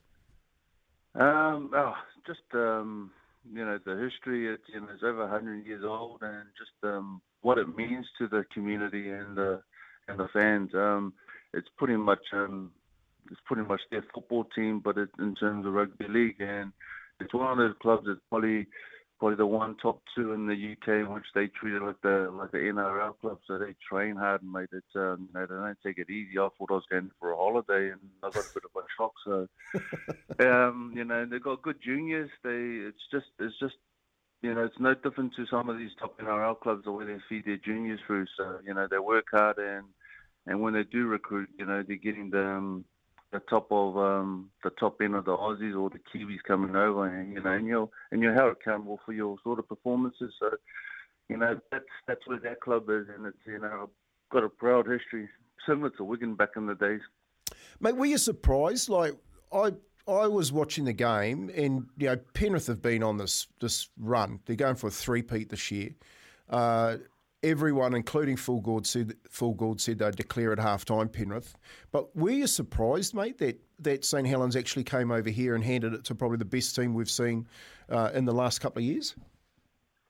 Um, not quite. Just seeing the um, the team list and the way they were stacking up for for Penrith. They had a few guys playing out of different positions, um, especially a fullback. And then I looked at the St Helens um, team, and people don't realise that the um, probably 80% of their, their, their team was, um, you know, they're, they're international players. You had Jonny Lomax, you had um, Alex that didn't play in the World Cup, you had uh, a few others that were injured. So it's um and their preseason started early. Some of those Penrith boys still had the rest, some of their superstars, and and with some of their new uh, young bucks, they're still working in combination with St Helens. Of um, that that's a solid team. They kind of know what they're doing, and and they've got some pretty big boys and young boys as well, energetic. So the way they played is pretty like it's pretty much the same as Penrith. They chuck the ball around and the kick chase. They're pretty honest. So you know, I wasn't surprised, but I was surprised at the score at the end. Yeah, it was a it was interesting. Francis Louis here, man. It's so good to have you on SENZ. You're absolute legend. Uh, so many people will be absolutely loving hearing you right now, and we do remember seeing you score millions of tries. When you watch the kind of current style of footy. Has the the wing centre that kind of outsides play changed and developed much, or all, most of the fundamentals around kick chase and kind of positioning on defence and attack is it still mostly the same? Yeah, I think the game's changed away um, a bit, you know, in, in, in terms of what um, coaches are looking for. I think back when I was playing, um, um, a lot of players were coming off um, with you know different skill sets. I think back then we were we were always talented, but Ando introduced us to a lot of skill sets where you had to play two or three positions on the field, and in order to do that, you had to understand the game, and then you had to teach all the stuff to go with it. Offloads, not to not to offload, um, kicking and keeping those. This way, we we sort of practice every single thing. Backs were practicing um, halves, like kicking, catching. So we kind of covered a lot of those, and it was pretty much um, to be prepared and probably kind of any sort of circumstances we got ourselves into. Where you see now it's kind of more specialised. Um, you see a couple of like the Sydney Roosters have gone down the um, the road where Melbourne used to go to. They've picked a few wingers, tall and lanky, which are mobile. Um, and that's the kind of strength they're, you know, they're sort of looking at. So it, it, it has changed a lot in those terms. I don't think you can see many wingers that can play centre, fullback, or probably slip into the second role or lock now nowadays. It's just everything's all seems to be specialised. Mate, you look at um, just touching on that. You're looking at the Warriors now. You're, you're living back in New Zealand, and uh, you've seen success there at the club, and, and watched how they've rolled around the last few years, chasing success. What, what, if anything, have you noticed in the last couple of games? Um, do you like about the side going into t- 2023? No, well, I popped down and saw the boys before Christmas just just um, just to watch how they were going, and you know, I was surprised to see that um, boys were looking real fit, pretty lean. Um, I think I spoke to Murdoch Masila before he left, um, and just you know was curious because I didn't, I was a bit sort of confused. I couldn't tell the prop from the from the back rowers, and I kind of asked uh, Murdoch, what, what is um, what is um, what his weight was, and he said he was about 108. He said, um, "Man, the game's changed so so much now in, in the fours because of the speed and the repeat sets." Um, um, said that you know not not many fours have gone past that sort of 110 mark anymore. So you know that was a bit of eye opener. But in saying that, it's you also got to have that depth as well to sort of um, have those sort of two main guys in the fours that can play their robust roles. I've asked Kempy about this plenty, Francis, but I'm curious to know your take. Like, do do you worry or are you a little bit disappointed that the, some of the physicality has come out of the game? And obviously, like player and, and people's safety and when we learn more about head injuries and that sort of thing is paramount. But at the same time, like you talk about those players getting lean, and I'm sure when you were going around, there's just some players you never would have run at ever. And nowadays, it's kind of probably a less like that. Do you kind of lament that change, Weaver? Oh, definitely. You know, I would have felt real comfortable playing at this sort of era now. I mean, you know, you could have played much, much, much longer. I I came in the era where, when I first started as a young kid, I think 18, 19, and, and was unlimited um, interchanges, and I was getting, as you know, as a back, I was getting bashed every time because the forwards were always fresh. Um, you know, it's always good to have the contact in our sport. You know, that's what we're known for, and it just brings that um the entertainment side of things to it. But you know, with the with the games changing, with the head knocks, and um, the game's always trying to improve, and um, I think they're trying to match that um, physical aspect to the speed of the game, and now we've got the sort of guys diving around on the on scoring in the corners. I think that makes for that sort of entertainment. But no, it's um I think it's probably better for the game, but it's you know you always it's always hard to compare that sort of um, physical uh, side of things, and I think you know we put it down as um, different eras in in which people played. So you know the ones that play that sort of tough mentality, hard footy, um, are always going to um, struggle to compare it to the to, to, the new era of the game. Yeah, you're dead right, Frenny. It's a, so, such a good um, such a good answer to that one too. You know, the, I like the one that you probably you'd probably last go and play in the middle, mate. You'd last eighty minutes, you the way that you played. Um, hey, um, just just tell us a little bit about what you're doing these days. I know you, I know you're getting into coaching and, and you're enjoying that sort of side of things. And You want to want to take your coaching career um, further, but what are you actually uh, doing during the day? Oh, so my um, day-to-day job is um, so I'm, I'm, I'm uh, employed um, by the New Zealand Police. So all I do, mate, um, you know, I'm working with the just partnerships within the community and just trying to figure out um, um, different resources and trying to um, get a rangati tahi and, and, and their families um, just just on that sort of um, positive path. So you know, there's my roles is from talking to local MPs to sort of talking to the family that's struggling. Um, so that's so that's my key role. I'm just working with um, in the education sector and pretty much just um, see where I can help families that sort of struggle. And some of them sort of lead to sports, which um, I I get the opportunity to take um, some people have never been to a game, mate, just to watch some of the Warriors. Now I've got the opportunity again after what our um, country's been through in the last couple of years. Oh well, mate. Thanks a lot um, for sharing that with us, and and also your knowledge on the game, mate. It's been absolutely fantastic listening to to you this morning, um, mate. Go well, and uh, I look forward to catching up with you again, Franny. It's it's been great talking to Izzy and Kempy for breakfast this morning. Um, but you just go well, mates. Get, get, the old boys together, get down there, and just tell a few stories. And and uh, I know that you've got plenty. And and uh, go and enjoy. Hopefully, like myself, uh, this 2023 season. Thanks for joining us this morning. Yeah, definitely, Kevin. Thanks, mate. Appreciate it. Enjoy the rest of your day. Francis Meli, mate, he's come a long way, Franny. A lot. Of, I was gonna I was gonna talk to him. There's a little a story, mate. One time he fell asleep in the in the um, in the video session. Like Ando's doing a video session, and I'm sitting behind Ando, just looking around, and Franny's sort of sitting there watching. Because some of them did go a little bit long, you know what I mean. And Franny was he's a hard case, and he just he was looking, looking, looking, and then his eyes just closed.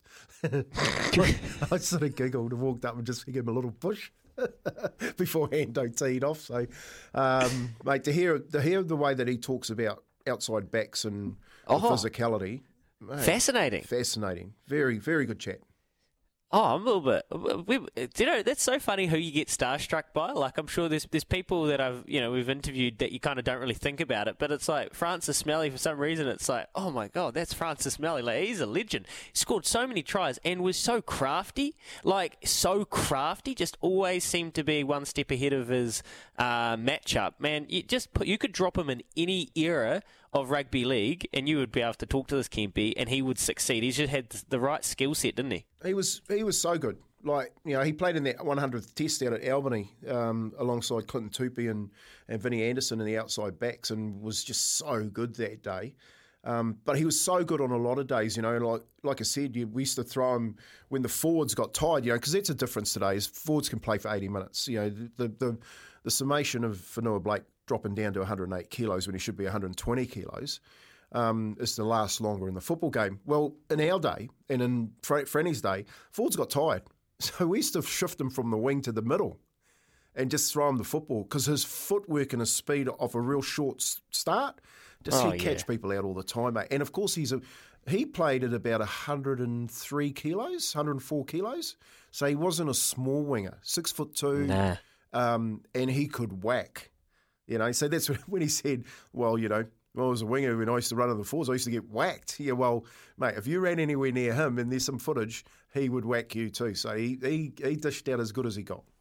Oh, I'm off to gonna. I'm gonna go watch some um, Francis Meli highlights right now. I'm gonna go put up his his mixtape, his biggest hits. That was awesome, and we'll have to get him back for a more than an athlete segment uh, with Tremaine Real Estate as well, Kempy, because tomorrow that's uh, Thursdays. We'll get him back because it sounds like he's doing some fascinating work with the police and in his community, which is exactly what we love to talk about in Izzy and Kempy for breakfast.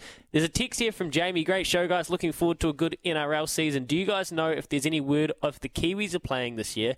I've just had a quick look, and Michael Burgess had an article at the end of last year saying that they want to play four tests, including in a home and away series against Australia. Is that what you're hearing, Kempy? Yeah, it's mate. What they want, what they get, are two different things. You know, they'll be lucky to get one one test, which is generally the Anzac test, and if it's not the Anzac test, it's a test at the end of the year.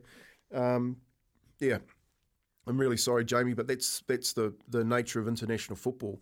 It doesn't play precedent over Origin and, and the NRL. And with this new CBA, Louis, one of the biggest problems. Look, and I spoke to a guy about this just really quickly. And I got a phone call from a from a lawyer in England last week. I was just lying in bed and my phone went. And it's an English number. It's a lawyer in England. He's talking about um, head concussions. So he's, Oh. t- he's telling me about what's going on up in England. There's a massive case up in England being put to the government about training. So he started telling me about NFL and, and limiting players' training at compact uh, contact, which made a lot of sense because a lot of the contact in training these days Repetition. The yeah, is, but what he was basically saying is they're limiting time, which which if you look at in uh, the bigger picture, which means international football is going to be limited because players' time is going to be used up on a schedule if this actually gets put through. It kind of reminds me of bowling loads for fast bowlers. You can only bowl this many in a calendar, you know, a period of time, because otherwise the stress on your body creates too much, and then so that then limits on how much they can actually play. Yeah, it's uh, it's uh, it is it's fascinating where the game is actually going. You know what I mean? Like there's so much Yeah. going on at the moment. To now we're talking about you're actually going to have a at the beginning of the year you're going to have a full tank, and you're going to be monitored. Eventually, this is what the future looks like. When it's empty, you're out.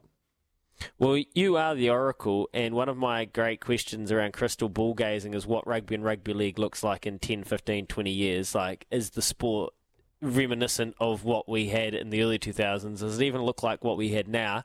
Evolution's obviously one thing, but with safety and science involved, that's another complete thing. Remember, Kempy, we've got Chris Nowinski from um, the Concussion Legacy Foundation. We had him on the show, and you and Izzy are going to chat to him. Uh, well, you might have already, but I think he's coming to New Zealand. Yeah. So we have to catch up with him. Yeah, he is, and we have we have had a chat to him. I've, I've definitely had a chat to him, um, and he's handed us a, a, a, name at Albany at the university over there to talk to as well. Um, it is fascinating. He's like so into following up on this CTE issue. Um, and I see yesterday Josh Confield come out and said that he's got no Yep. problem donating his brain to, to, to science for um, for it to be looked at for CTE. So I think you're going to see more players as time passes go, well, you know, we'll help with the evolution of the sport. You better understand it. I just think, you know, what Josh has done is a, is a great thing.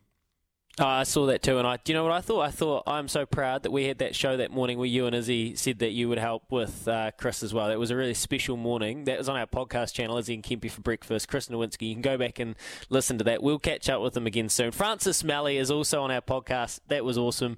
Uh, talking to one of the, the old childhood heroes, legendary Francis Meli, and. Um, up after this, we're going to get back into some of these text machine to the, to the text machine, Kempy, because Ian Foster, well, he's got you worked up this morning, 23 minutes past 8, here with Chemist Real House, the real house of fragrance. Back soon. coming up to half past eight. Remember, we've got Michael Walker, recently retired. Uh, wow, well, let's call him a legendary jockey because he won about nearly 30 Group 1s, and Kempy knows him well. He's coming up at about 20 to 9. tab.co.nz is where we'll go to have a bet today, Kempy. And I'm just having a look. You've gone race one, Heart of Aladdin, into five bucks from 13s, mate. So you have smacked this. They've jumped in. They've jumped in. Yeah. No, it's uh, well, I don't know. Maybe maybe someone knows something. And it opened at 13s. How's that? Some. You do like that though. You do like that when it comes in like that because then you know that some, something's up. It's going to run. Yeah, the rumour mill's been swirling in the north. Uh, uh, I've tipped Toko Ono in race seven to beat Arby, who's drawn out wide. Toko Ono barrier two. It's four dollars into three thirty. Here's the key at Pukekohe today. You want to be on the speed. It's the the rails out. It's tight turning enough as it is. You want to be up on the speed, pinging along, um, and that's where we're going, tab.co.nz to get those bets on R18 Gamble responsibly. Rob E, is Robbie there? No, Joe's there. We've got a text here. If Razor said nothing earlier, this would not have happened, but Foster shouldn't be there. Put Razor in charge now. Go the Blues. That's quite a confused texter. it's someone that wants Razor in charge, but also go the Blues. he's, uh, well, I think he's sitting on the fence. He's the Blues. He's also got the Chiefs and and the Crusaders in there, still picking his side. You can go. You can We've get got... onto SENZ and get in the tipping competition too. That that that's three. He's got three. He's got three chances. God, gee, you're good, Kempy. You, are, gee, you're sharp. Managed to get a little plug in for the, the tipping competition, which is open right now. You could win the ultimate New Zealand sports experience for you and a mate with 2,500. Sign up and play now at tipping SENZradio.nz. Take on the Kemp Master, the Oracle. Uh, after this, lunch. we're going to have. I like that, Louis. I like how you try to get me with that one. Double or nothing. The... let me just say, if you're listening, if anyone ever says to you, double or nothing, remember, you already had something. You don't play for double or nothing. It's called double, double or nothing. So it doesn't go one to two, it goes one to four. That's just the simple physics of gambling, isn't it, Kempy? It is. It is. Uh, you, are too good there. Uh, we're going to do NRL. We're going to run an NRL tipping competition on S, uh, SENZ Breakfast, Izzy and Kempy. We'll let you know about that next week. But we'll get some headlines with Joey, get to some more of your texts, and then catch up with Mike Walker. Before we're done, gee, it's been a big morning. Here's Aroha with the news for Kubota together with Shaping and Building Aotearoa.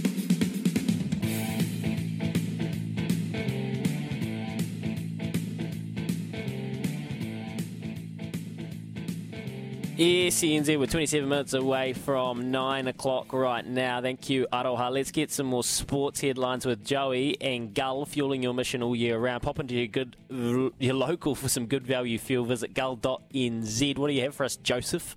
Yes, it's not looking too good for the White Ferns boys. South Africa just need 40 runs from 40 balls to beat Bangladesh, knocking the White Ferns out of the World Cup and punching their ticket to the semi finals. So that's not good, boys. And uh, Brittney Griner has officially uh, signed with the Phoenix Mercury. She was obviously in uh, prison last year in Russia. She was released in December, and she is back with the team.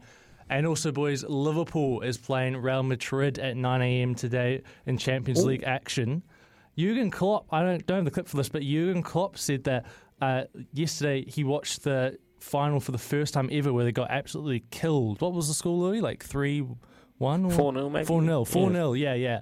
He said it still gives him nightmares and he finally got up the courage to watch it and it gave him chills. So they're looking for revenge today boys. There you go. Did how did you, you your teams go with the old revenge clash Kempy did you did you have a good record in the revenge clash? Oh yes. Well I didn't get too many against Aussie um, but we enjoyed it. I, I just I, I, had a thing about playing against Australians was telling, you know, I played at um, Paris Saint Germain's uh, football ground over in Paris. So we went over there, oh, mate, and of course the Paris team, they weren't called uh, Catalans, and they were actually called Paris Saint Germain. That's what the, oh. the team was and they played at that fantastic football stadium. So there was a sprinkling of people there. It wasn't full with like 110,000 people, uh, but their team was all Aussies, mate. And I was a pretty angry man that night. It was like any time we played against the Aussies that was a team full of Aussies, it was like, yeah. So that's just like permanent revenge, Yeah. almost like a. well, like well, I think all Kiwis are like that. You know what I mean? I, I agree, and you it know they, becomes they're backyard quite, footy. they're quite dismissive of, of us, the Australians. A um, couple of quick texts before we give enough time to catch up with Michael Walker. I'm really excited to catch up with Mickey. I'm really, really excited. What a wonderful career. I'm looking forward to celebrating it with them. And I also need to say thanks for getting uh, Sherwood Forest home in the derby a couple of years ago because I collected a massive first four. So I need to say thanks personally for that. Cookie says, geez, I thought Steve Tew was Teflon, but Robinson has left him for dead. It all comes from the top. There's, they come. They honestly, you can keep reading. There's a ton of them. To me, boys, we wouldn't have this conversation if he was a decent coach. Jason Ryan was the reason why we turned it around. That's from Kevin. Um, I, I, I got to say, if there's anyone wh- whose job is safe in there, it is Jace Ryan. That's that's true. That is true. And Ian Foster, in this exclusive interview he gave to Gregor Paul in the Herald, said that he doesn't really want his staff having to jockey for positions, and that's why he didn't want the coach named now. Well, here's the thing: if the coach is named after the World Cup, the assistant coaches are already going to be jockeying for positions, just probably different jobs, Kempy. Yeah, and it's not it's not that they're um, jockeying for different positions. I got a text this morning too, as, as he's lying in bed um, listening to us, and he, he actually sent through and he goes, you know, as a player, you never wait to sort your future out. You want to you want it sorted straight away, and he and he and he see, says the same goes for coaches as well. So what's going on at the moment is all that uncertainty. Like we're seeing players go, well, Bodie Barrett comes out and says, I want four years. You know what I mean? You got all this um, uncertainty around, well, what am I doing? Am, am I, if Fozzie's going, am I here or am I gone? You know, and Razor's saying, what am I doing? Am I in or Well- am I out? It's such a great point by the Dagger Bill, but then why why does Ian Foster not want it settled? Yeah, but see, I think it's the other way. I think he doesn't want it settled because he wants the job. Yes. That's what he's saying. Yeah, yeah, that's right. That is exactly right, Kim. And that's kind of the rhetorical question. That's that's exactly right. That that's the only explanation, right? The only explanation I can think of. Yeah, That me makes too. sense. Yeah, we're on the same page here, mate. Good to hear from you, Izzy. Uh, back tomorrow after we jaunt into Palmerston North. After this, Michael Walker. Looking forward to this. Recently retired after a gnarly uh, set of injuries. But we'll catch up with Mickey and we'll say congratulations for what has been a very special career for a very special rider. He's won plenty of Group Ones. We're going to talk to Kempy's old mate just after this. Yes, well, last week saw the retirement of my good mate, one of New Zealand's best jockeys, Mickey Walker. Over this glittering, over this glittering career, Mickey amassed more than two thousand wins across Australasia and Asia. How good! With twenty-five Group Ones to his name, he'll step away. And I look, I don't think just as one of the most beloved jockeys in this industry. I think he has to go down as one of the greatest jockeys we've ever had in this country. He's got to be on the lips of everyone. He joins us this morning to reflect on his incredible career after a chat yesterday. Morena Mickey, how are you going this morning, mate?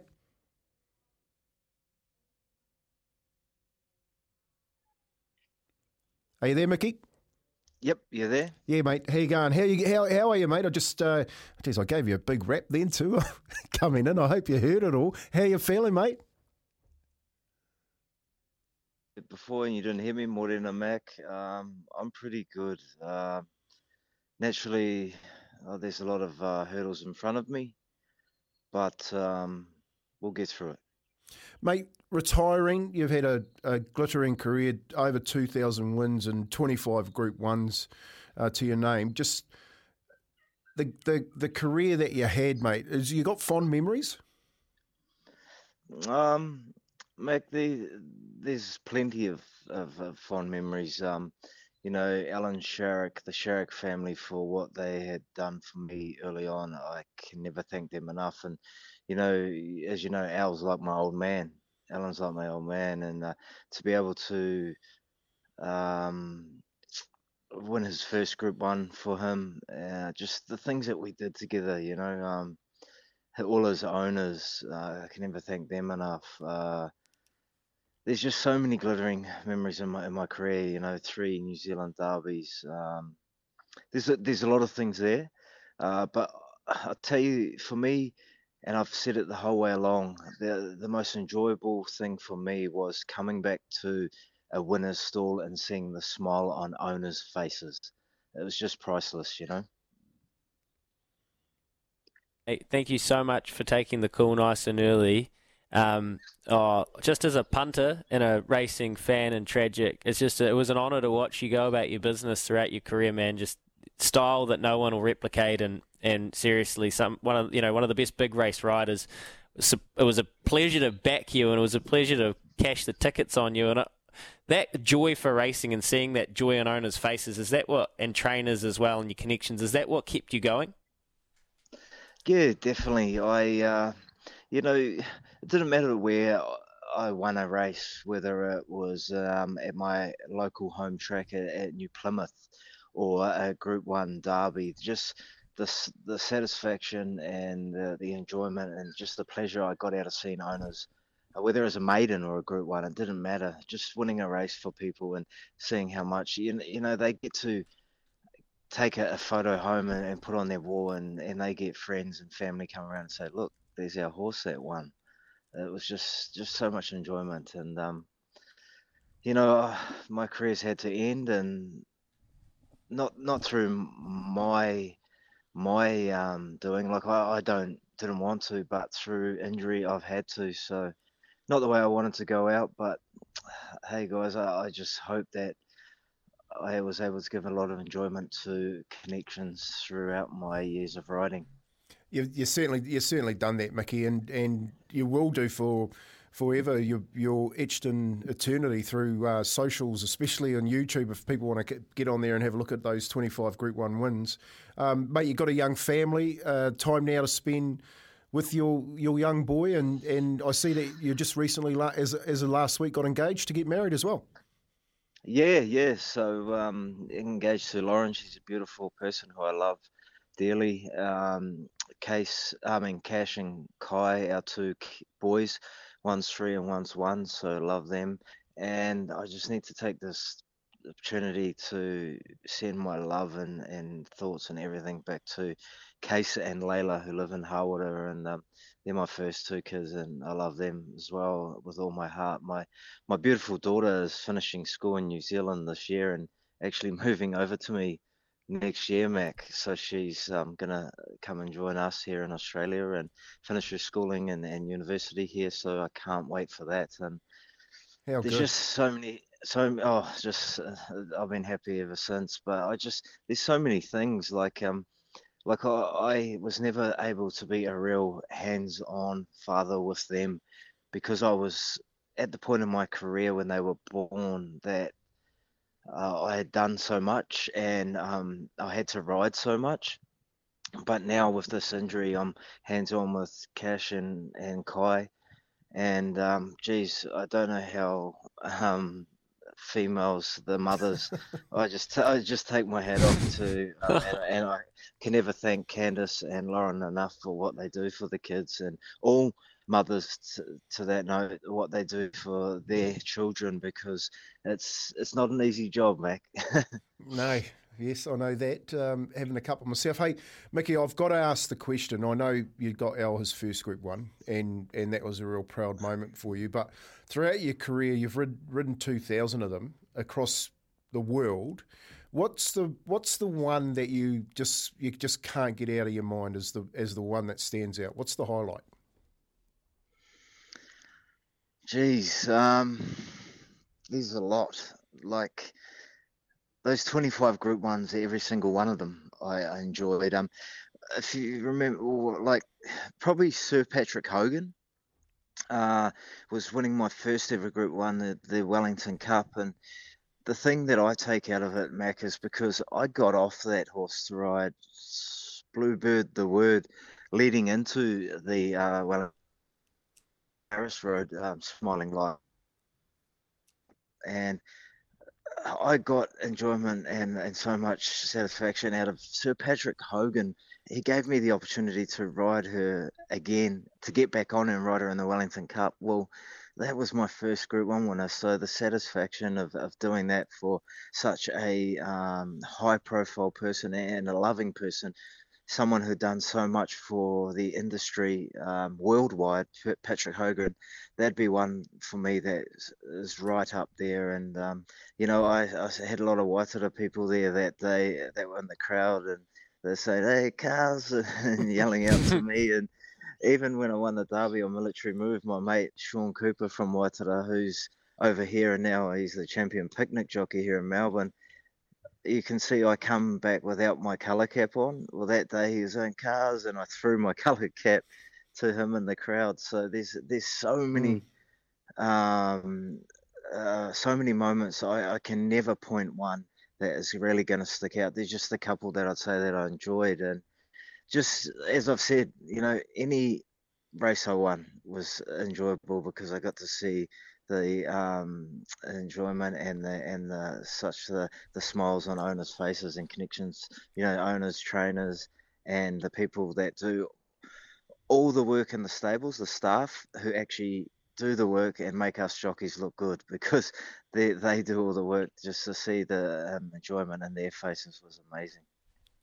Oh, beautiful words, Michael. And I don't reckon you needed many other people to make you look good. Uh, as I said, one of the most stylish jockeys, and I was screaming you home on Sher- Sherwood Forest in the Derby a few years back, and oh, that was an absolute peach getting it to the best part of the track for Pikey. It was such a good ride. So, so many, too many to go through individually. Thanks so much for chatting to us this morning. It's um, great to catch up. And Kempy, I know you've got a lot of time for this great lad. Yeah, no, Mickey, thanks a lot for coming on this morning, mate. We'll, we'll stay in touch and um, all the best with the recovery, especially uh, now that you have to stay home, change nappies, mate. I'm, i know you'll become a professional at that. But uh, thanks for joining us on Izzy and Kempy for breakfast this morning. I can do that with my eyes closed now, Mac. But, well, open um, them, you'll have cleaner hands. I just want to take this opportunity to thank everyone. Thank all the owners, trainers, supporters on and off the track, uh, family, friends, and Mac, you because you were a person that from our town Waitara that I looked up to and I idolised. Um, I want to thank you, uh, Bull, and someone I hold close, very, very, very close to my heart, Bobby Sharrock. I love you, bro. And like he always used to say, say to me, one fine day don't make a summer. So I lived by that and um, love you, Bobby, and I remember you forever. Thanks, Mickey. Well said. Go well, brother. Thanks. We'll talk soon. Thanks, brother. There you go, Mickey yeah. Walker, the legend. The le- and I, I, I, honestly mean it. I was speaking to Butch Castles last night. Mickey Walker has to be on everyone's lips as like an all-time immortal.